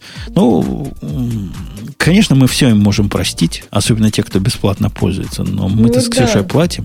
Ты платишь? Ну да, но у нас просто один семейный аккаунт такой. Ну вот, мы с Ксюшей да. платим, поэтому мы не... Наша семья против. Не, не, нельзя ну, так. Да, если ты бесплатный, то ты как бы думаешь, а, ну, может, я могу там Google Drive попробовать или еще кого-нибудь. А когда, э, ну, если ты бесплатный. А если ты платный, то у тебя уже тут данные, и ты за них платишь, и непонятно, почему, да, должны быть такие ситуации, причем так долго. Я, кстати, тут недавно занялся очисткой базы данных. У меня база данных бежит на дорогом э, амазоновском сторидже. Знаешь, такой, который, у которого mm-hmm. гарантированное количество операций в секунду. Mm-hmm. Там прямо действительно реально дорогой. То есть я чисто за него плачу там долларов 400, наверное, в месяц. Вот только за сторидж такой высокопроизводительный mm-hmm. для Mongo. И он начал расти, расти, расти. Тут в последнее время я начал больше данных туда загонять. Ну, думаю, нафиг мне... У меня там есть определенный тип данных, который только для анализа нужен который в случае чего загрузить, ну, понадобится мне что-то историческое там за полгода угу. назад, перегрузить минут 30 займет. А хранить его все время ну, цены не сложишь. Угу. Дай, думаю, напишу я у себя в программке загрузки такой приблуду, чтобы старое удаляло. Определю период, мне нужен там две недели. То есть мне на самом деле один день нужен. Ну так, для надежности да, две ну, недели. Да, две недели, да. Две недели все же старше удалять буду. Какая медленная Монго в удалении многих простых записей. То есть удаление идет... Там, ну вот, удаление правильное. То бишь, с точки зрения базы данных, с точки зрения этого дата стора, записи индексированы, я по индексу делаю этот запрос, по нему удаляю. Ой, ты ж, боже ж ты мой. Это так долго. Но оно где-то в раз пять дольше, чем записать это количество удалить угу. дольше, чем записать. А подожди, а сколько у тебя примерно записей? То есть это как-то ну, зависит количество записей? То есть я так понимаю, что если база маленькая, она не будет так долго или нет? Мне не кажется, что это зависит от количества записей, но мне надо удалять за раз там 30-40 миллионов записей. Mm. Небольшое такое количество. Нет, TTL индексы мне не подойдут. Я, я знаю, о чем пишут нам слушатели. Не, там, там не так все просто трюк, который совершенно чудовищный, вот чудовищный трюк. Знаешь, какой трюк помогает в этом случае? Какой? Переименовать коллекцию, создать новую пустую коллекцию, из той коллекции, которая старая, скопировать, ну, то есть, ну, абсерты или, или инсерты сделать только а тех данных, что всю надо. новую коллекцию? А вот потом удалить всю старую коллекцию. А, наоборот, то есть ты копируешь те, которые тебе нужны, а грохаешь ту старую, да? Да. То есть я копирую, которых мне надо, а их там надо две недели тех, кто надо, получается быстрее, чем удалить один день тех, которых не надо. Странно как-то копировать две недели тех, кто... То есть получается, что в новой коллекции э, у тебя меньше запросов или больше? В новой коллекции станет, станет... Э, что значит запрос? Нет, вот смотри, у тебя была общая база. Э, вот в данные, которые тебе нужны, их меньше по сравнению с... Или данные, которые тебе нужно удалить? Какие, какой... Удалить мне нужно в 15 раз меньше данных, чем останется. И все равно ну, быстрее есть, да. вот таким вот обиняком сделать. Вообще кошмар. Странно. Ну, это как бы путь я реализовал, пока просто его не использую, потому что, конечно, по индексу идет удаление. Ну, ну что, я маленький, что ли, все профилировано, все, это я отвечаю на, на чатик. Она просто так работает. Это не я первый на нее, на эту так, проблему может быть, столкнулся. У, у Монги, ну, то есть это считается как бы не самый... Редко, редкая э, операция. Да, редкая операция, нет? Ну, чертова, она явно плохо оптимизирована. Для меня это небольшая проблема. Я себе могу позволить подождать часок, пока оно дает эти несчастные 20 миллионов. Ну, просто как-то стрёмно. Как-то, ну, как-то во, во всем остальном я прям доволен. Там скорости хорошие, правильно сархитектированная база летает, узким местом не является. В общем, красота нечеловеческая. Но удаление, это вай. Это ух, какой-то... Э, как-то вай. Плохо, плохо, плохо ну, придумали. Да, жутко. Наверное, да, для них это редкая операция. Потом у них дойдут руки до оптимизации ее тоже. Ну, я, я особо с этим не разбирался, я просто попробовал в лоб. Ну, собственно, в лоб, как, как тут можно сделать неправильно? Если у тебя поля индексные, если запросы... Там и записи простые. Но для тех, кто понимает, это просто трейды. Там сколько volume, price, что там еще, время, маркетмейкер, там, ну, вот такие всякие штуки мелкие. Запись там размером 120 байт, по-моему. Что там ее удалять-то, господи. Ну да, не должно быть особых проблем. Не должно быть, но, но проблемы есть. Э, это мы как? Это мы Dropbox немножко по этим, по этим оправдали, да? Раз даже у нас так медленно удаляется, а представляешь, сколько делать рестор придется? Нет, но я не считаю, что их прям надо так оправдывать. Мне кажется, что все-таки они должны как-то серьезнее к ним относиться. Ну, я помню, вот у Бобука где-то, по-моему, было написано про это, что они уже все-таки не стартап. То есть это, это ну, очень уже серьезная компания, которая, которая должна серьезнее относиться к своим мейнтенансам и ко всему, что она делает есть это два дня, это не, не, как бы никто... Твиттер раньше лежал, но это были минуты. Я не, так, даже про Твиттер такого не помню, чтобы он лежал два дня. Ты помнишь? Давай просто я пока недалеко объясню человеку, который все еще ломится в открытую дверь. Говорит, угу. проблема в том, чтобы найти запись, нужен правильный индекс под это. Дорогой ZZOX3, не относитесь к этой системе как, э, как магии. Нет там никакой магии. В этой системе, о которой я говорю, там есть два индекса. Один композитный, символ и время. Другой просто время. Время в тиках, long, обычный, int64. Long там сидит. И оба эти являются индексом. Если сделать проф, profile на запрос, то увидишь, что он ударяет именно по индексу, именно вот так все работает. И запрос на удаление у меня идет именно по range у t-time. Вот никаких лишних nscan ов он не делает, ничего он лишнего не делает, он так удаляет. Никакого поиска там той самой записи не происходит. Все, считаю вопрос закрытым. Э-э- давай, Ксюша, перейдем к теме, которая почему-то тебя возбудила. Да. Ты боишься КГБ? КГБ? Нет. Мне просто... ФСБ? Мне, у меня родилась такая конспирологическая теория о том, что вообще э, вот все эти истории в паблике, они э, очень помогают компаниям, которые занимаются шифрованием. И на волне всех этих историй можно из людей так неплохо как-то раскошелить их, скажем, на, опять же, приложения, которые вот этим занимаются. По-моему, очень забавная тема. Тебе ну, не, не она кажется? забавна, действительно, настолько, что я пошел, и по, мы говорим про Cloud Fogger, который угу. по, позволяет вам затуманить, да, затуманить ваши данные. за, заблюрить ваши данные, то есть client-side encryption сделать. До того, как угу. вы чего-то загружаете во что-то. Там еще очень интересная штука, что все ваши данные, они шифруются приватным ключом, который хранится на, сер- на сервере у этих фогеров, а приватный ключ шифруется, в свою очередь, вашим паролем. И дальше наступает интересно. Вот мне всегда интересно, а если я забываю свой пароль?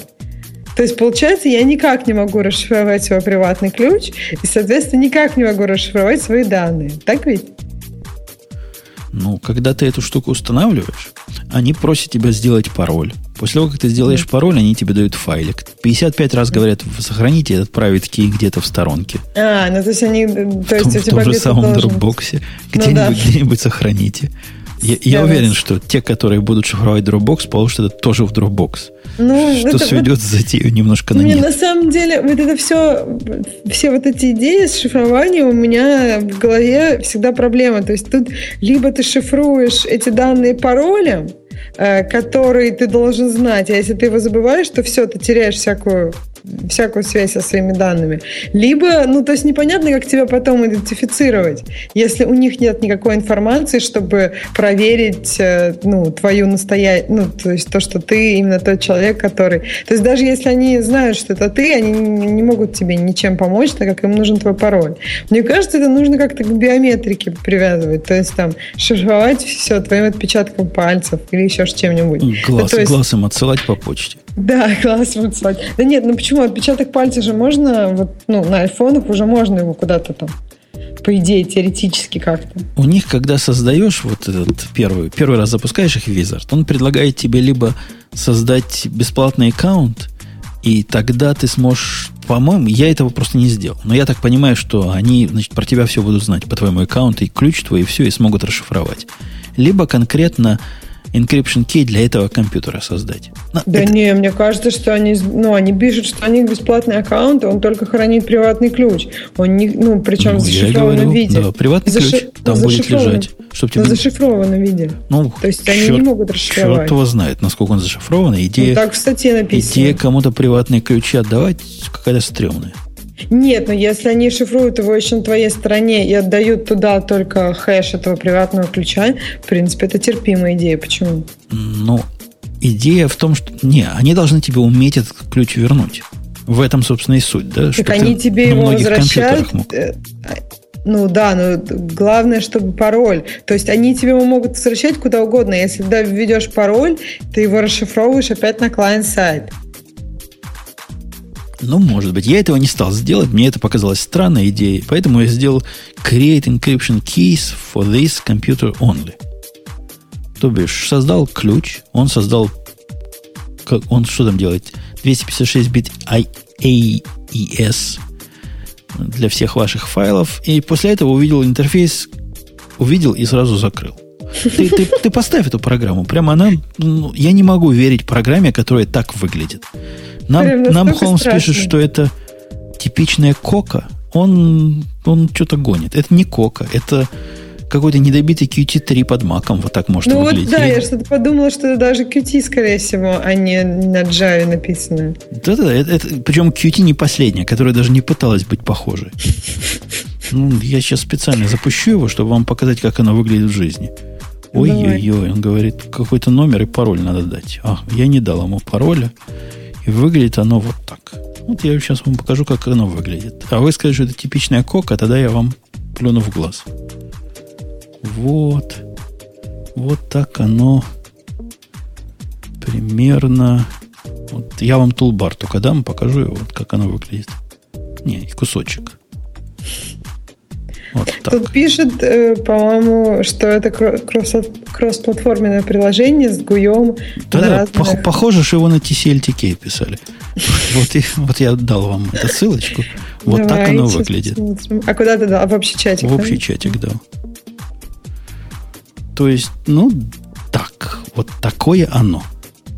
Ну, в общем, ух ты, господи. Ну, ну суровый. Ну, да, Или на Дельфи написано. Вот на Дельфи Слушай, пох- да, программа. На, на винду очень она не маковски выглядит. Прям совсем не маковски. Ух, как же это не так.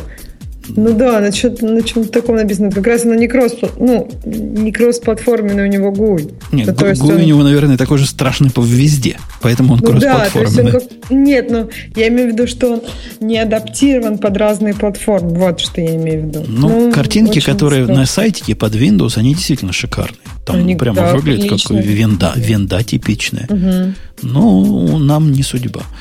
Ну, идея, конечно, интересная. Криптовать все до того, криптовать все после того. Я не очень понял вот у себя здесь. Судя по картинкам и описанию, оно само умеет, ты натравишь на Dropbox, оно весь Dropbox тебе будет портить туда-сюда. Я правильно понимаю идею? Да, да. Нет, мне вообще кажется, что вот эта идея с тем, что сейчас э, программы, которые шифруют, идут в массы, она очень такая хорошая. То есть люди, обычные люди, читают каждый день про Сноудена в газете и думают, что же такое, мне тоже надо что-то делать. Пусть даже ты, я не знаю, никакой секретной информации у тебя нет, но это просто, мне кажется, в голове параноиков, которые не айтишники, они думают, блин, надо что-то делать. Я же смотрю порно, например наша там будет тема про порно. Вот, нужно, значит, шифровать его. И это приложение мне как раз виделось как какой-то очень э, простой и доступный любой домохозяйке способ шифровать там вплоть до рецептов любимой еды. Ну, и ты, ты увидела то, что... экран, который я показал? Он ну, тебе да, кажется, да. домохозяйка поймет? Нет, мне кажется, домохозяйка, которая в своей жизни видела Mac, просто когда это увидели, она сразу это закроет, потому что подумать, что какая-то вражеская штука, и ничего хорошего от этого приложения ждать не приходится. Ну, Нет, ну, даже забудем о том, что оно такое нормально. страшное. Ну, вот смотри, да. Вот я смотрю на тулбар. Какой-то таинственный open. Черт его знает, что я должен open. Ну ладно, допустим, open у всех есть. Потом fog from, save to, fog, encrypt, defog, decrypt, manage shares. Это вообще что? Это для домохозяйки? Да NKFS проще будет. Там один раз по, по, пострадаешь немножко с командной строкой или гуглом пострадаешь, и все у тебя... И тебя с командной все, строкой, да? И у тебя все будет хорошо. А здесь вот так вот. Здесь ну вот да, очень оно совсем не такое, как я думала. Просто статья написана как раз в таком ключе, что это для любого человека, и давайте, мне кажется, это очень она меня обманула, эта статья вообще. Есть альтернативные сервисы, которые позволяют не поверх всего сидеть. Эта штука как бы умная. Она теоретически умеет Google Drive, Dropbox, просто Box, RapidShare, Amazon Cloud Drive, Microsoft ScanDrive и многие другие, понимаете? Ну да, это здорово, что она кучу всего умеет. Это как раз, мне кажется, для гиков, у которых э, распределена информация в разных частях. Есть гораздо менее страшные продукты, но к их, э, к их плюсу скажу, что они платные. Эта штука бесплатная, она немножко даже пугает. То есть, а где бизнес-модель? Они, собственно, вот да. к чему? К чему вот это меня тоже всегда пугает. Если она абсолютно бесплатна, то непонятно, откуда они будут брать деньги. И как-то уже страшно в этом плане. То есть, что они будут делать? Ну, хорошая бизнес-модель через какое-то время, когда у тебя там много, много зашифровано через них. Нет, когда у тебя конкретно, Ксюша, много а. терабайт через них зашифровано, они скажут, а теперь мы тебе private key дадим за подписочку. Маленькая, 9 долларов в месяц, 9,99, и ты сможешь свои файлы получить обратно.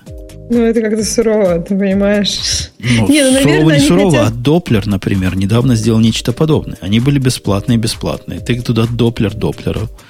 Да, я Сейчас слышала. я не через них делаю, а через клауд. И я плачу угу. Cloud App, и я плачу за них, и они замечательные, они просто красавцы, всячески рекомендую. Но у этих все. Типа, а, а теперь мы платные. Раз и платные. Так они, а, как обычно, то есть они не предоставляют возможность это все себе как-то скачать. Да. Черт. Мне кажется, предоставляют. Просто есть ну, неприятный момент в том, что ты ими пользовался, пользовался, вроде как уже привык, и теперь вот либо плати, ну, тебя ставят перед фактом, либо плати, либо ищи что-то другое. Но я думаю, что вряд ли они скажут, это там наши данные, и мы их тебе не дадим. Это как-то совсем сурово.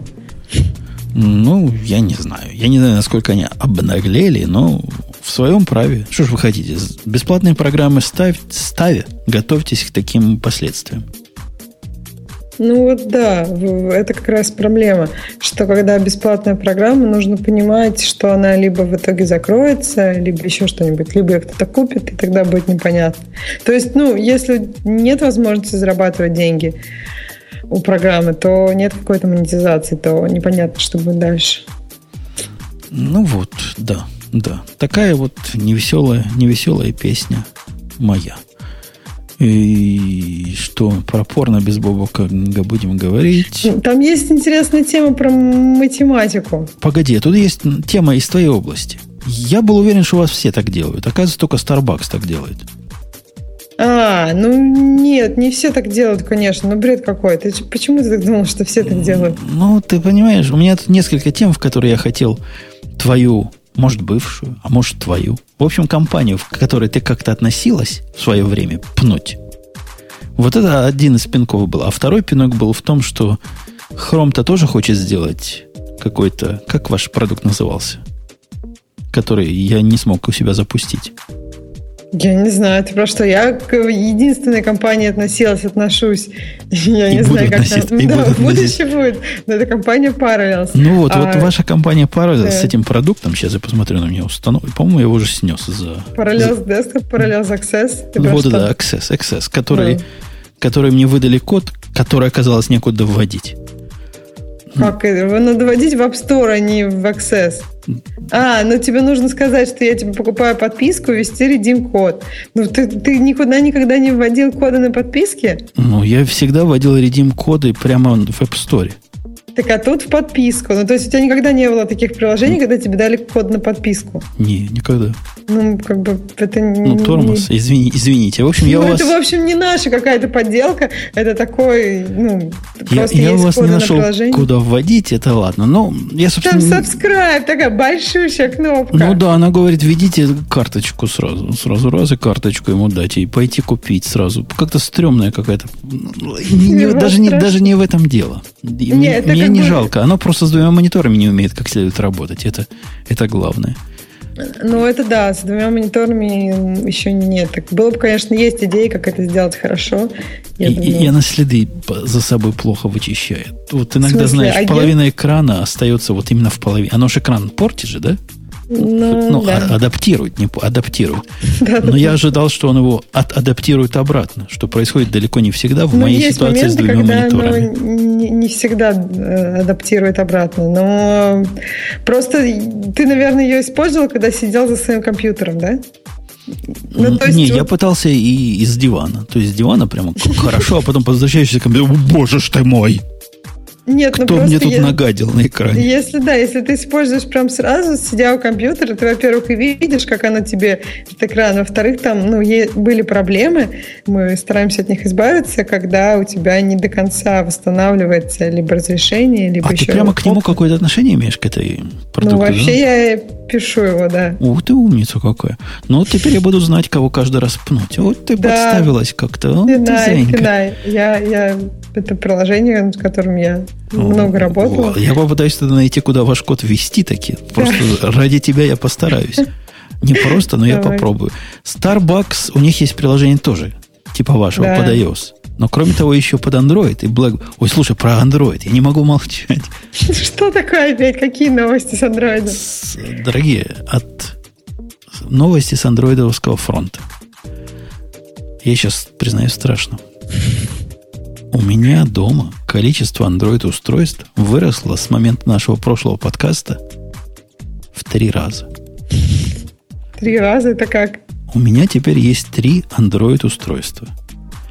Одно, которое было, вы знаете, да, вот это Мезо, Мезо 2 или Мезо, Мезо. А это что? Это телефон или планшет? Это свисток, который в телевизор а, вставляется. Ага, хорошо. После того, как мне сказали, что ты козлина тупая, мне сказали слушатели, и пользуешься всяким старьем, я таки смог поставить на него 4.2.2. На свисток. На свисток. То есть там прямо так сложно ставить. Я специально мальчика звал показать ему, как ставят, значит, гиковские версии в Android, ну, чтобы он понял. Он жаловался, что в iOS, он девелопер там, как, значит, в iOS все сложно. Я ему показал, как, как люди живут. Я поставил на него 4.2.2. Собственно, последняя версия, которая там поддерживается. Это, это ведь не очень старая, да? 4.2.2 нет. Это нормальная, да? Не да. как раньше. Раньше 4.1 там чего-то было. Угу. Поставил 4.2.2, прямо стало как-то хуже. То есть такое впечатление, что телефон iPhone 4 обновил на iOS 7. Вот такие же тормоза появились iPhone 4 на iOS 7, понятно. Да. Поэтому я сказал, ладно, пусть я лошара. Я куплю самый буквально дорогой, который бывает самым большим количеством ядер, самым большим всем.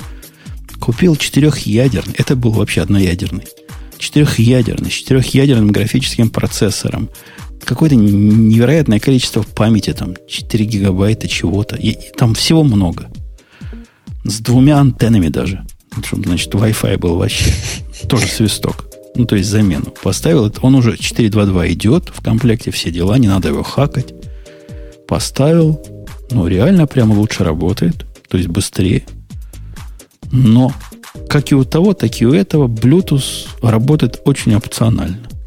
Почему в андроиде Bluetooth, дорогие слушатели, работает опционально? Объясните Ох, мне. я не знаю, мне кажется, даже в iOS, ну вот я могу сказать про iOS, мне не нравится, как там работает Bluetooth. Мне кажется, это какая-то... У тебя было когда-нибудь, что ты подключаешь Bluetooth устройство, его iOS не видит, и надо его делать какие-то, забывать и восстанавливать для этого? У меня такого Клавиатура. не было никогда. Клавиатура вот, так происходит, да? Клавиатура и iPad.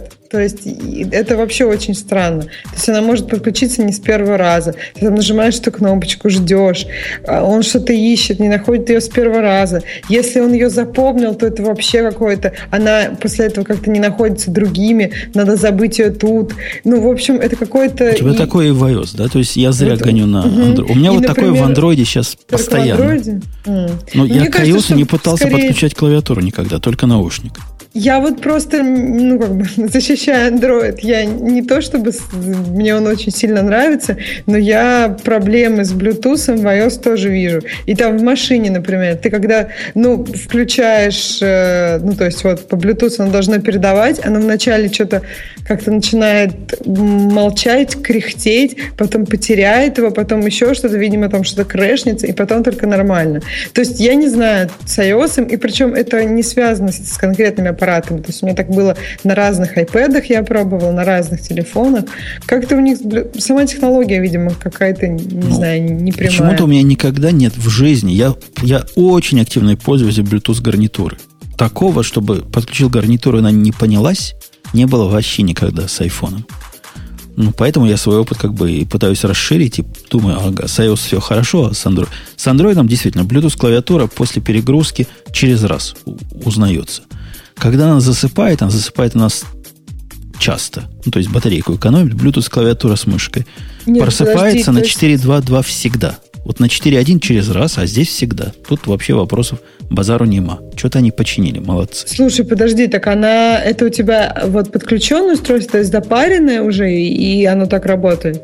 Конечно, запаренные. А, такая... нет, у меня проблемы с парением именно. Просто у меня там как бы по работе мне там нужно было парить разные клавиатуры, например, потом к разным девайсам одну и ту же клавиатуру, ну, то есть по очереди. Вот, и с парением проблема. Когда у тебя оно уже спарилось, оно прям железно работает. Ну, то есть у меня такого никогда не было, что... Вот, например, а, а у меня не железно. Оно, оно спарилось, mm-hmm. и теперь для того, после того, как я выключу его иногда, вдруг почему-то, mm-hmm. включу, у меня специальная мышка к нему подключена по USB чтобы угу. пойти и коннект заново сделать своей угу. Bluetooth клавиатуре. Не, ну это сурово, да. Нет, что-то они... Но ну, это не главная претензия. Вообще хорошая система вот для домашних... То есть не то, что хорошая, альтернатив просто нет. Альтернатив этому нет. Как? Ну, программ... нет? Ну, нет альтернатив для такой функциональной системы ни под что. То есть даже хакнутый Apple TV, если вы где-то найдете Apple TV 2, хакните его – всеми путями, он менее функционален. А что такого нет, ну, есть у тебя, нет в Apple TV? Ну, я даже не знаю, с чего начать. Skype, например. NBA а зачем Game Time. Найти? А, чтобы там во весь экран видеть каких-то родственников, например? Ну, просто пример, понимаешь? Я типа mm. диш для того, чтобы смотреть под, через интернет. Я смотрю на этом телевизоре диш через эту штуку. Все это как бы есть, но вот опять есть такое есть очень сильное ощущение программ второго сорта. Ну вот не обижайтесь, дорогие андроидовские слушатели, это не про андроид. Это, видимо, может так программы под него принято писать. Но вот у меня та же самая Dish Anywhere. Знаешь, что такое Dish, да, Ксюш? Это mm-hmm. провайдер э, спутникового mm-hmm. телевидения. Да, да, да. У него есть опциональная такая приблуда, которую к коробке подключаешь, и она умеет от этого стримить свой диш на любые компьютеры, браузер, на mm. что угодно. А ты там игры смотришь или что? Ну, что угодно. Я могу телевизор смотреть. Mm. Телевизор. Fox News могу смотреть. А, ну то есть а Подожди, ты не платишь Fox News или как? Или ты подключаешь там Диш на канал? Я как бы подключаю, я Дишу плачу, а это а, я смотрю дишу. свой собственный спутник как бы через а. интернет еще могу смотреть. А, ну, ну любые уже каналы. То любые есть каналы ты, как бы, я, я управляю. поймал все, что хочешь. Да, да, я управляю своей коробкой. Это Sling технология, они Sling купили в свое время. Такая коробочка, которая управляет телевизором и посылает тебе обратно по, по интернетам сигнал. Я к тому, что эта штука работает в браузере всегда. То есть можно браузер открыть, поставить при... Простите, сейчас вырублю телефон. Да. В браузере работает всегда. В iOS работает всегда. А в андроиде у него чего-то плохо с закрытием. Я не знаю, чего, когда программа в фон уходит, происходит там. Но после того, как она ушла в фон, обратно ее вернуть, это квест. То есть иногда надо запуститься, иногда надо найти и, знаешь, вот так из task менеджера удалить, ну, чтобы она полностью закрылась. Угу. Иногда и этого не хватает. Надо сделать clean кэш в их settings, там, где список аппликаций. Не, это ну та это же самая программа, которая работает везде. Это диш. Почему, объясните мне, Netflix показывает хуже на андроиде, чем на iOS? Или чем в браузере? Или чем в телевизоре? Ну, просто качество хуже. Это же для андроида какой-то лицензии не купили особой, чтобы пикселизации не было видно. Ну, тут я, конечно, соглашусь, что я тоже, когда беру Android, вот я сегодня, у нас же была задача про Android, вот я попробовала, и я тоже как-то смотришь на это все после iOS, кажется, какое-то такое ощущение, что, ну, не знаю, не, не какой-то немножко недопиленности, неаккуратности. Они Может держат быть... своих слушателей, своих пользователей за людей второго сорта. Это абсолютно очевидно. Last.fm, программа, которая сто лет не обновлялась под iOS. Она до сих пор на пятом айфоне выглядит, как будто она думает, что это четвертый iPhone. Но она хотя бы работает. Здесь она выглядит так же жутко. Но при этом попробуйте ее запустить. Она что-то полчаса думает, думает, думает, потом начинает играть. Показывает, знаешь, там в Last.fm, когда играет, показывает, сколько песня будет длиться. Угу. Она показывает, песня будет длиться 18 часов. Это максимум, что Я не знаю, какие-то дикие совершенно цифры. Это не про Android, я понимаю, это не про Android. Но с точки зрения пользователя, меня, этой андроидовской эко-системы, ну, я все это называю андроидом, хотя это программы под андроид. Как? Нет, но это как раз очень много, мне кажется, потому что что такое iOS? Это же не просто там Springboard и анимация, это программы, с которыми ты взаимодействуешь. То есть идея как раз в том, ты больше времени проводишь в программе, а не на рабочем столе. Ну, логично, что это и есть. То твое впечатление это Android. Ну да, но мне говорят, ты Android это операционная система, значит, ну, мне не важно, система запускает. Чего, чего, запускает, ладно, молодцы. Хотя почему, когда я выдвигаю вот эту снизу полосочку, ты можешь мне объяснить, Ксюша, почему, когда я снизу выдвигаю в полосочку, угу. знаешь полосочку, как она, таскбар называется у них? Вот я сейчас выдвинул ее. Сейчас, подожди, я что-нибудь попробую тоже выдвинуть. Ну, вот с этими кнопками, с, э, с троем, со всеми делами, весь экран поднимается вверх, да, в результате? Так полосочка у тебя она динамическая, где, где кнопка назад, ты имеешь в виду? Да, да, да. Она у меня может да. скрываться. А, у меня нет. Ну, хорошо, да. Вот, я ее выдвинул. А, в результате она... весь экран поднялся вверх. И в результате строка вот этого гугловского поиска прекрасной, которая в 4.2.2 появилась, угу. залезает поверх верхнего ряда иконок. Из-за того, что весь экран вверх поднялся. Это, скажите, это красиво? Ну да, странно. Просто на iOS их часто ругают за то, что ну, есть особые режимы, например, там режим соединения, когда ты с кем-то разговариваешь. И не все приложения для этого адаптированы. Но вот там iOS за это чморят, что вот так нехорошо, как у них там что-то может залезать. А тут вроде такое действие обычное, чтобы просто кнопку back ну, вроде ничего нет естественнее, чем поднять эту панельку и там что-нибудь нажать. Back home, например. У меня пишут, что у меня левый лаунчер. Ничего подобного. У меня стоковый Android. Вот стоковый, понимаете? Такой, как он должен быть. Не, Samsung, не, не Android от Samsung, а вот такой, как он, как, как у всех. Так что не надо. Если левый, то это левый гугловый лаунчер. Так и говорить. Я, я, я не виноват. Ну да, тут много у них про Android. Часто разговор заканчивается на том, что у тебя неправильный лаунчер. Но, не знаю, мне кажется, что если мы говорим о каких-то вот э, ну, о стоковом лаунчере или о стандартном там самсунговом лаунчере, например. Ну, то есть, э, когда мы говорим о каких-то стандартных вещах, ну, они должны быть допилены, иначе впечатление от платформы ну, сильно портится. Он спрашивает, что я описываю. У человека три устройства. У меня тоже три устройства от разных производителей. Вот именно тоже три. И у всех трех вот такие есть э, специфики. У всех трех так диш плохо работает. У всех трех Netflix в плохом качестве показывает. У всех трех вылазит эта снизу штука и все вверх поднимается. Чего вы хотите? У всех три на 4.2.2.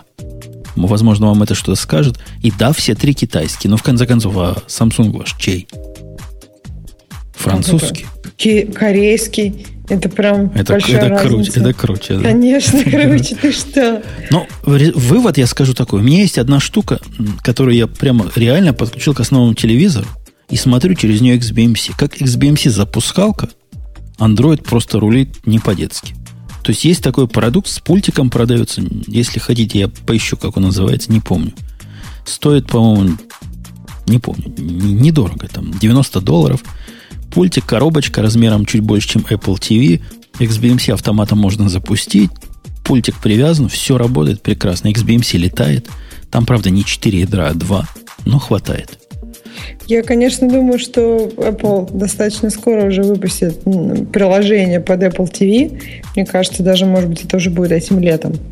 И, ну, вот там новый iOS, который, наверное, будет устанавливаться на Apple TV. Мне кажется, тогда то есть то, что ты сейчас спрашивал, это все же будет, ну, и Skype там будет, и все что угодно будет уже на Apple TV прям. И, э, окей. Окей. Мне говорят, кстати, что бар сверху должен быть. У меня на одном он сверху, а на другом снизу. На том, котором снизу, я сам его ставил. Но неужели я так плохо поставил, что таскбар не туда поставился? Не знаю, не знаю, не знаю, не знаю. Ладно, Starbucks ну, чего сделал-то? Он хранил пароль, мы не сказали главное. За да, что? Ну, давай, за да. что мы вас, iOS разработчиков-то ругать хотим? У вас же это принято, хранить да как пароли. принято? Есть кейчейн.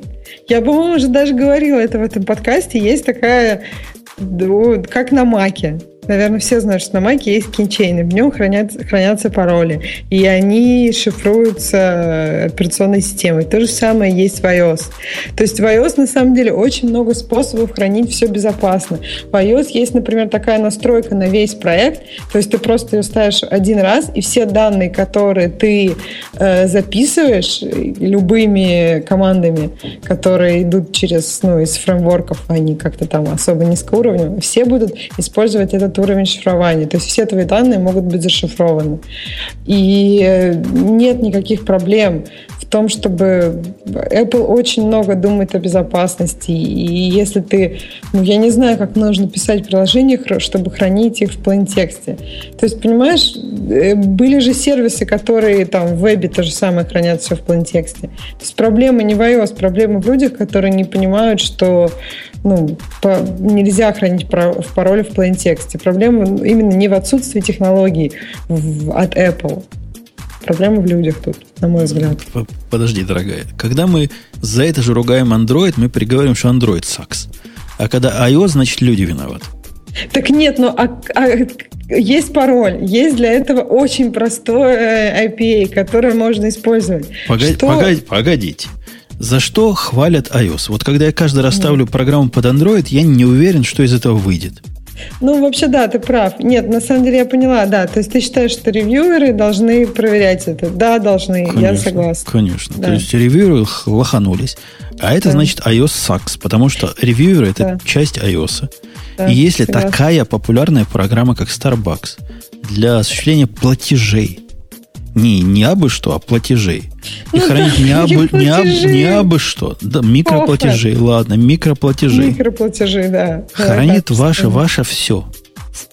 В простом, не зашифрованном файле, то да. в консерватории проблема. Ну да, да, я согласна. Мне кажется, что должны быть, наверное, какие-то для приложений, которым там пользуются больше какого-то количества людей, должны быть, наверное, какие-то особые security проверки. Вообще, хорошо бы, наверное, делать вообще security проверки для как бы, любых приложений.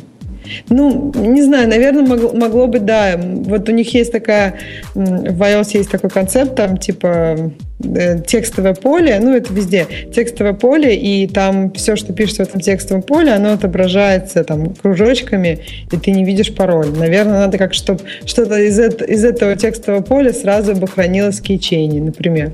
Ну, то есть можно, наверное, сделать как-нибудь так, что нельзя пароль сохранить в плейн-тексте. Наверное, iOS нужно больше об этом думать. Но интересно, кстати, сколько приложений под Android хранят данные в плейн-тексте. Но я читал статью, что 90% всего вредоносного современного программного обеспечения написано под Android. Mm-hmm. Я, я каждый раз чего-то ставлю, просто думаю, что ж она у меня теперь украдет. Они, они же такие еще пугающие вещи дают. Ставишь какую-то программу. Программа, вот у меня есть программа, показывает часики. Красивые часики показывает, называется какой-то клок. Когда ее ставишь, она говорит, эта программа будет доступаться к вашему телефону, к вашей ага. адресной книге, к вашему этому, и будет еще от, вашей, от вашего имени, значит, посылать смс. Почему она будет это Я делать? Я тоже, причем там, вот мне чем нравится подход iOS, например. Ты запускаешь приложение, и оно при, перед доступом к чему-то, оно тебя прям так спрашивает. Я хочу доступ к микрофону. Ты им говоришь, иди-ка ты нафиг. Все, не даешь доступ. Я хочу доступ к вашим контактам. Там, нотификации. И ты им говоришь, нет, нет, нет. И как бы ты сам, ты, например, тебе просто посмотреть это приложение. Или ты сам выбираешь, ну не хочу нотификации, все.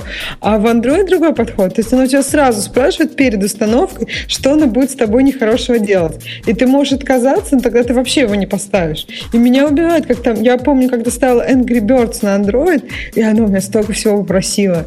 Мне просто страшно стало, что эти Angry Birds делают с моим телефоном. Зачем им тоже какие-то контакты, еще что-то. Зачем им это надо? Я вот так и не понимаю, почему нельзя отключить? То есть я, например, не хочу, чтобы мои Angry Birds лазили в контакты. А нет, либо ставишь, либо не ставишь. Ну, так, как так не ставьте? Так что ж не ставьте? Если у меня есть для проигрывания Netflix ровно одна программа, которая называется Netflix. И что ж я, у меня есть альтернатива, по-вашему, дорогой умник? Ну вот да, я бы отключила в этом Netflix доступ там к контактам, доступ там, я не знаю, к чему тебе дала бы, там доступ к микрофону. Все вроде честно. Почему я сама не могу управлять э, настройками этого приложения? Это ведь его не основной функционал, простите, доступ к контактам. Ну, у, у, у некоторых программ вообще непонятно, почему, например, надо какой-то программе, которая проигрывает музыку, доступаться к твоей телефонной функции. Угу. Слушай, вот а, когда не основная а, функция, меня это удивляет. При этом явно программа не левая. То есть это не, не какие-то жулики. Там Tune-in Radio. Спрашивает столько всего. Вот я его недавно ставил. Это известная программа. Видимо, они не собираются ничего плохого от моего лица делать. Но почему им все это надо? Хотя скажу, что бывает программа просто иногда вот просто ах, бальзам на душу ставишь, она говорит, этой программе ничего не надо. Пару раз такое было, ничего не надо. Не, ну это приятно, конечно, да, и ты знаешь, что она никуда не полезет даже. Почему-то о Netflix даже странно такое слушать от пользователя iOS. Я тоже не поняла эту фразу, странная какая-то фраза. Ну, на iOS она всегда работает, а на, на не iOS она работает тоже всегда, но плохо. Ну что, мы с тобой, мне кажется, уже заговорились. Может, заговорились. Это? Тема наших Тема слушателей. слушателей. Я, да. я, я согласен перейти. Переходи. Первая тема наших слушателей, которая про меня умиляет, это Бобук тему, причем пишет. Но я думаю, надо а, обсудить, она самая высокая. Э, это Линси Скотт, фотомодель Виктория Секрет, занимается программированием свободное от рекламы женского белья время. Подожди, это такая темненькая? Да, да, да. Ты видел эту тему? Ну вот я ее открыл прямо сейчас. По лицу не скажешь. Ну, можешь все быть. А ты прям по лицу можешь человека сказать, программирует он или нет? Подожди, ну лицо зеркало души, это ж не я сказал. Нет, знаешь. Это, это не я сказал. Ну, Нет, сразу ну, на человека глянешь, в 99 случаях, в 99% случаев понятно, может он программировать или нет. Как-то так, по лицу сразу. Да, и вовсе не в цвете дело, а какое-то лицо не, не, не, не предрасполагает. Что брешут, наверное. Ну, а подожди, а вот там какой-нибудь там... Вот я сейчас смотрю на лицо Цукерберга. Тебе кажется, что он прям талантливый программист? Ну, типичный этот самый, как он называется, ботаник. Ботаник да может и попрограммировать, наверное. Как-то у тебя прям такая физия, не знаю, в общем. Физиомордатая, да, определение. Полиция у тебя очень четкая прям. Не, мне кажется, что иногда бывает лицо человека, кажется, что он, ну, одного типа человека оказывается совсем другого. Ну, я, я рассказывал в этом подкасте, что у меня было одно, одно за всю жизнь не попадание в мое правило. Человек, которого я увидел однажды и сказал, боже, какой же дебил. Потом оказался, оказался умным чуваком. Мы с ним лет 10 дружили просто так крепко. И вообще, ну, ну на вид дебил дебила. Да. Не, бывает такое. Ну, я согласна, наверное, что бывает, что по лицу сразу можно сказать, что человек, насколько он ну, ну вот смотри, она рассказывает про себя, что начала с TI-89 программировать. Программируемый калькулятор, видимо, это мотороловский один из них, да? Uh-huh, uh-huh. И это, это круто. То есть она как я, мы с ней начинали практически. Я представила, да, что ты говоришь, она как я. Это забавно. Мы с ней вместе начинали. А до чего она допрограммировалась тут? А я... вот мне тоже интересно. Тут есть ссылка, но это, по-моему, просто нет. Это... То есть нет никакой, никакой ссылки Она из ее... ваших, она из ваших. Coca Objective-C iOS Development. Где, где, где? Там как-то ниже. Она любит как Apple девайсы, в отличие от Android девайсов стандартные, и поэтому, значит, э, О, хотела да, бы для да, них да. программировать. Так она говорит, что она программила на Java, C++ и Python. Ну, вообще, наша девка. Да, она huge fan of Python. Ух ты, ну прям вообще. Теперь, да, Objective-C. Вот. Не, ну молодец. Ну, Правильно? Ну, красава, надо позвать. Ты, ты мальчиков обычно приводишь, надо Бобоку поручить девочку привести. Пусть расскажет. Ну да. Девочка, конечно, очень, как, как говорят местный ход. Кажется, Подожди, что... у нее есть аппликация, да? В iPort App. Available App Да, available. А ну-ка, ну-ка, пойдем посмотрим, что за iPort. смотреть, да. iPort. Да, и прям Lindsay, этой, Lindsay Scott. Что-то для, да. для, для, для моды. Бесплатное. Налетает, подешевело. Слушателям радио тебе бесплатно. Бери не хочу. Что делает, непонятно. Какие-то странные такие. Не, ну а что? Ваучеры Я так понимаю, что-то купить, наверное, можно. Купить что-то можно, да? Ну, если чек, я так понимаю, тут нет. Voucher manager. Сказано это для fashion, для, для модели, для таких, как она. Сколько таких, как она? В смысле, ну что, есть же, может, на подружкам распространит. Ну, ну, может быть. Ну, действительно, смотри, под iOS умеет писать. Ну, ну да, круто. Прям. В отличие от Android, на нем а же все стандартизировано. Есть этот in-app purchase. О, о, красота. Копеечку может срубить. Ну да. Да. Ну, в общем, молодец, да? Да, будем звать. Поручим да. Бобоку за то, что он в следующий раз пусть приведет. Да, и первое, что мы скажем, что это она как Умпатун. Мы вместе, она... вместе начинали. Да, вместе начинали. Не, ну здорово. Мне еще кажется, что это очень в такой струе, ну, не знаю, рекламы, э, вообще программирования. Я, я так понимаю, Мы сразу сейчас... озадачим. Она на своем программируемом калькуляторе играла в посадку на Луну или нет? Вот пусть скажет. Думаешь, играла? Она в 13 лет, я думаю, она всяко должна была играть. Ну, там ускорение туда заводишь, угол сюда, сел на луну, не сел, циферки пишут, все. Это крутая игра была. Современные эти флай-симуляторы просто курят нервно в сторонке. Ну да. Что у нас следующая тема? Так, следующая тема у нас. В Госдуму внесли законопроект об ограничении интернет-платежей. В месяц через WebMoney можно перечислять максимум 15 тысяч рублей и 1000 рублей в день.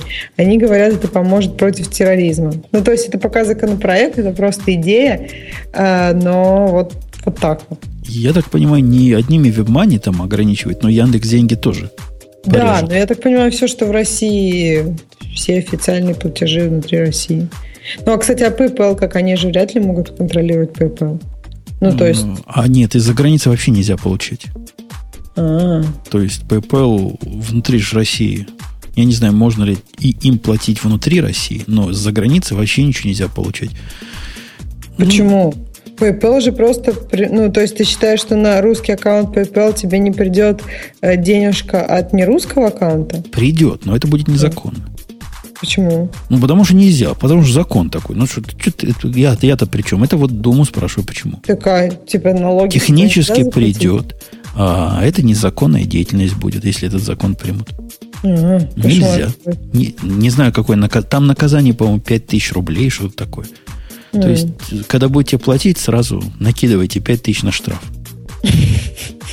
То есть меньше 5000 лучше нет из э, как из Госдепа лучше не понимать да, да, да, на, на, подачки. На, накинуть.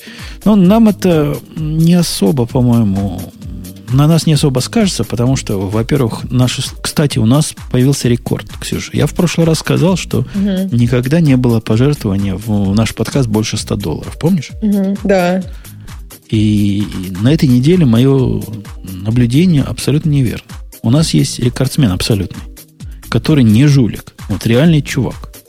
Причем настолько реальный, что он у нас даже в списке уже... Он уже был друзей? в списке дорогих друзей. То есть угу. до этого он посылал нам. И он прислал пожертвование на 300 долларов. В результате его помощь подкасту общая составила 450 долларов. Ух ты, класс. Вот, вот это, Спасибо вот большое. этот человек. Да. Вот это я понимаю. Поскольку он ни, ничего про себя там особо не писал, я не буду называть кто, но зовут Олег. Фамилию не скажу, адрес тоже. Город Москва. Так что, если, если вы знаете его, пожмите Да, лапу. Олег, спасибо, да. Мы виртуально э, жмем тебе руку.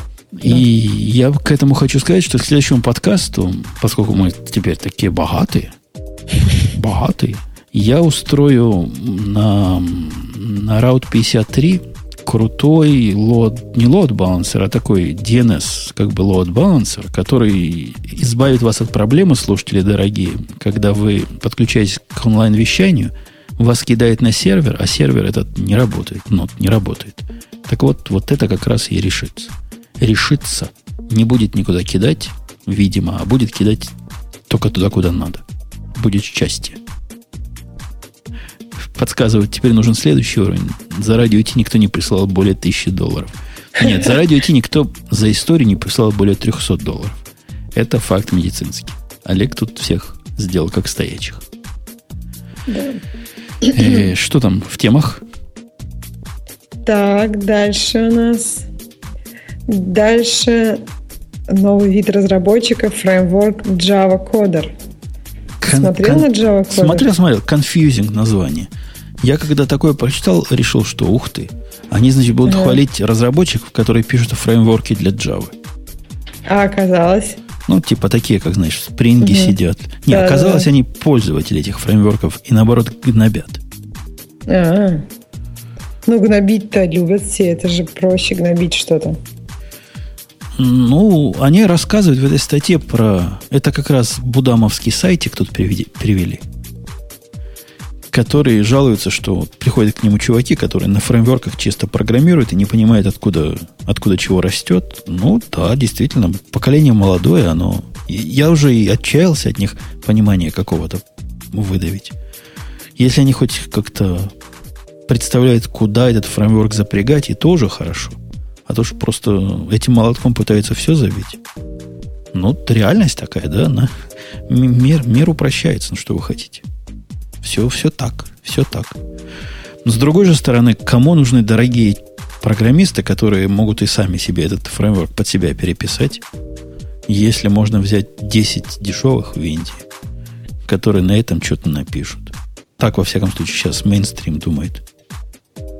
Возьмем пяток, и они нам все напишут на самом популярном фреймворке. Ну, это да, это, мне кажется, вопрос. Смотря что тебе надо писать. И это, они могут написать такой код, который, не знаю, который трудно будет улучшать, скажем, в котором будут какие-то баги, проблемы, которые очень долго надо будет искать. Посадят ну, на это еще 10, 10 индийцев. Они, они надежные, утек, утечет что-нибудь. Они будут все время руками его пачить и поднимать, когда он упадет. Так а пароли? Ну, как... Пароль ну, для, для старбаксовской наверняка таких и взяли. Походу, да, мне кажется, что они какой-то аутсорс, наверное, устроили и да, кто-то им там похоронил пароли там, где нужно. Ну, Просто... вот, ну вот я недавно узнал, вот э, мою же прошлую угу. команду разогнали в прошлой компании, угу, в которой да, я да, работал. Да. И меня интересовало, собственно, как они, ну, как, да, вот у них там, я не знаю, какой банк, крупнейший американский банк, один из клиентов – какой-нибудь крупнейшая брокеровская фирма один из клиентов. Вот как они будут, они собираются все переписать, но пока не переписали mm-hmm. же, да? То есть, mm-hmm. как они сейчас будут жить без поддержки? А у них простое, они наняли несколько, реально, я не знаю точно сколько, но по слухам несколько десятков, типа группу из самых умных, несколько десятков индийских разработчиков, там два ведущих индийских разработчика, которые сидят в Америке и руководят mm-hmm. этими несколькими десятками для поддержки того, чего мои пять орлов поддерживали ну, в параллели со своей основной работой. Говорят, ну, будет по цене столько же. И работать будет. Они как-то... Это, это ужас какой-то. Но как-то они там будут что-то лопатить, что-то крутить, куда-то руками но если, если нормальный человек увидел проблему, он ее решил один раз навсегда, угу, да. а эти будут ее решать каждый раз по новой, заносить в книгу. У них будет книга, как эта проблема решается. Они будут знать, как она решается. Ну, смех смехом, а это может работать. Нет, но это может работать, но оно не будет работать хорошо, понимаешь? То есть вот в такой, э, такой ситуации факапы, они гораздо более вероятны. То есть в какой-то момент ну, эта система может дать сбой. И вопрос в том, сколько это будет стоить для компании. То есть если это будет стоить не так много, я думаю, для Starbucks, например, это ничего не стоило. Ну, потому что, во-первых, микроплатежи, во-вторых, там вроде как ни у кого не утекло, а они уже выпустили апдейт. А для главного американского банка, ну, одного из крупнейших, как ты говоришь, это может стоить дорого, согласись. Да, ну, я могу себе вполне представить. Ну, представь, банк присылает каждый день вот этот банк, которым они считают какой-нибудь, даже не банк, а какой-нибудь Сангард присылает там 500 тысяч записей, 500 тысяч трейдов. Им надо ему эти 500 тысяч трейдов проверить, посчитать, отчитаться по ним. Посадят 100 индийцев, они будут, каждому выдадут там по 10 тысяч строчек проверять. Они будут целый день проверять, проверять, проверять. Проверят. Потому что компьютер сделал, то и человек пересчитать может, правильно? Да. Дай, дай ему счеты и калькулятор, он все пересчитает. Ну, понимаешь, у человека больше вероятность ошибки. То есть на какого-нибудь там, я не знаю, 8 А посадить двух индийцев на один и тот же фрагмент и устраивать голосование. Одинаковый результат, значит правильно.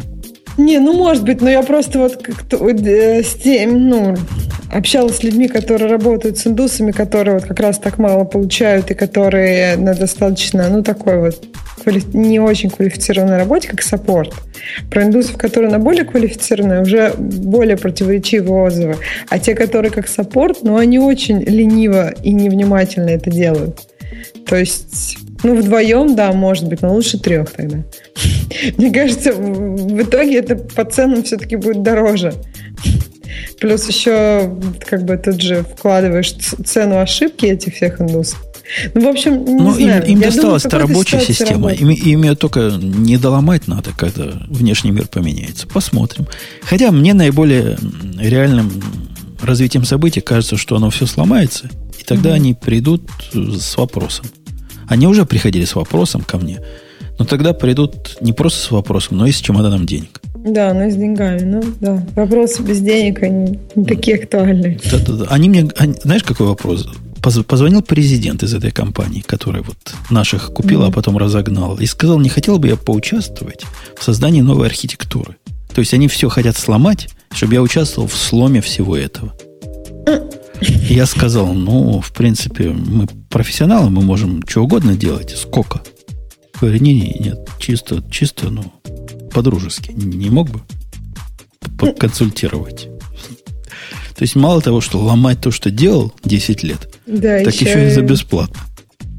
Очень странно, да. Очень странный у них подход. Почему они думали, что это будет интересно? Ну, я так понимаю, не в панике, просто в определенной, и вот кидаются mm. в разные стороны. Ну, посмотрим. Я, я думаю, скоро придут с чемоданом. С чемоданом. Ну да, наверное, собирают чемодан. Собирают. В общем, Википедия празднует свой 13-й день рождения. Но мы тут уже говорили про Википедию. Ну, вон они, Я... Дмитрия, нашего гостя, всячески гнобили годы. Гады. Да. Ну, вообще хорошо, что она, конечно, есть. Но вопрос э, ну, такой open source непредвзятости Википедии, конечно, ну, это очень сложный вопрос. Нет уверенности, и даже, наверное, есть такая четкая уверенность, что это не так. Мне, когда по ссылкам на какие-то конкретные вопросы выдается Википедия, я это воспринимаю как спам практически. То есть пойти на Википедию, что-то полезное для себя найти на техническую тему какую-то, такого не бывает просто. Я такие ссылки всегда пропускаю. Ну почему? Если, например, какой-то какой-то, не знаю, там, программный продукт, который уже там какой-то не очень новый. Вот, например, где бы ты посоветовал людям прочитать про TCL, про который мы сегодня говорили, 25 лет?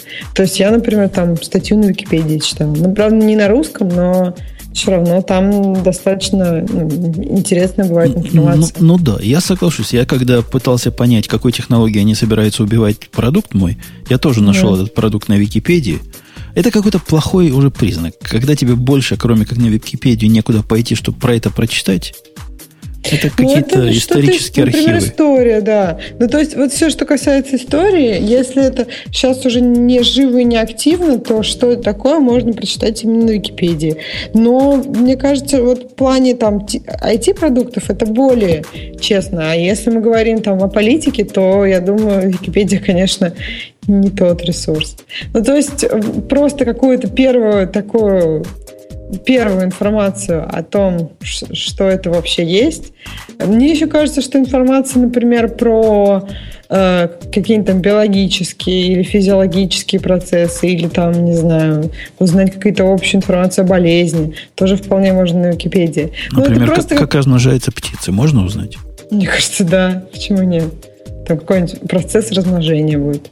Ну, просто вот какую-то общую информацию, если ты вообще не в теме этого вопроса, и тебе не нужно глубокое понимание, просто это, ну, как энциклопедия. Вот раньше дома у счастливчиков стояла энциклопедия, и можно было о ней узнать много разного интересного. Сейчас также, причем ну, все понимают, что энциклопедия это какой-то очень сложный момент, и не все данные там абсолютно... Там прикольные статьи были про всякие эти самые обманы зрения. Я помню, там смотрел, какой, знаешь, смотришь, там глаза сводишь, что-то не то видишь. Интересная книга была, да. Ну, действительно, только в богатых семьях была. Да, да, я помню, это было такое. Ух. Ну, в общем, Википедия, мне кажется, полезность в плане энциклопедии у нее есть. Поэтому, э, ну, как бы, все-таки я желаю ей здоровья, но есть какие-то политические моменты, но их, наверное, трудно избежать. Тут еще вопрос меня удивляет. Я много думала про вот про их сбор денег, то есть с одной стороны, как бы я вроде как не против дать им денег, но да, тут вопрос в том, что скорее они ну, не очень честны в этом плане, то есть, ну, наверное, уж они не могут быть абсолютно независимы. А зачем тогда они так делают вид, что они абсолютно независимы и просят денег просто у людей? То есть вот тут какая-то противоречивость есть. Все же. Дуализм. Дуализм. Ну что, дуализм. на этой оптимистической ноте? Да. Согласны? Да, да, да. расходимся. Да, дорогие слушатели, у нас сегодня половина состава ведущих была, которые говорили каждый в два раза больше, чем... А некоторые больше, чем в два раза больше. Как с цепи сорвались. Это кто? Это ты? Это я не буду намекать. Просто не буду пальцем показывать. Но, тем не менее, эта половина состава устроила вам замечательное шоу, о чем вы непременно напишите. И хвалить меня не надо. Я знаю, что я хороший. Хвалите Ксюшу. Вот идите в комментарии, хвалите Ксюшу, потому что без нее я бы сам сказал, ну, ну не получил, не вышло сегодня. Она не дала выпасть флагу из, ран... из рук раненого бойца. Держала, держала флаг, старалась. И гость, гостя привела. Он, ну, гость, да, действительно, гость из Гавайев. Чувствуется, что в Гавайке сидел. Ну, чувствуется, да, что прям на меня каким-то солнцем прям пахнуло. Да-да-да, у него, у него там явно тепло, хорошо, и мухи не кусают. Ладно, на следующей неделе, я надеюсь, придут все прогульщики, кто не пришел сегодня. Бобук, я задержусь. Я, он задерживается. Он Вообще, задержался. мы ждали, ждали, ждали, ждали. Старались Но и не дождались. Надо признаться, признать, что он конкретно задержался. Да, нормально. Ре- реально. Все, на следующей неделе обычный выпуск опять же, да, 18 плюс 25 да. будет. Еще не успеем. Еще да? не успеем. Приходите, поговорим дальше. И Когда будете в комментариях, потому что, как я слово Android скажу, комментарии только про это. Хочу повторить еще раз. Как embedded система для вот таких устройств, Андроиду просто нет альтернативы. Я его хвалю. Вы просто не понимаете. Это мой способ его похвалить. Я его хвалю. А если бью, так за дело. И если не бьет, значит не любит. Ладно, все. Пока. До следующей недели услышимся. Пока.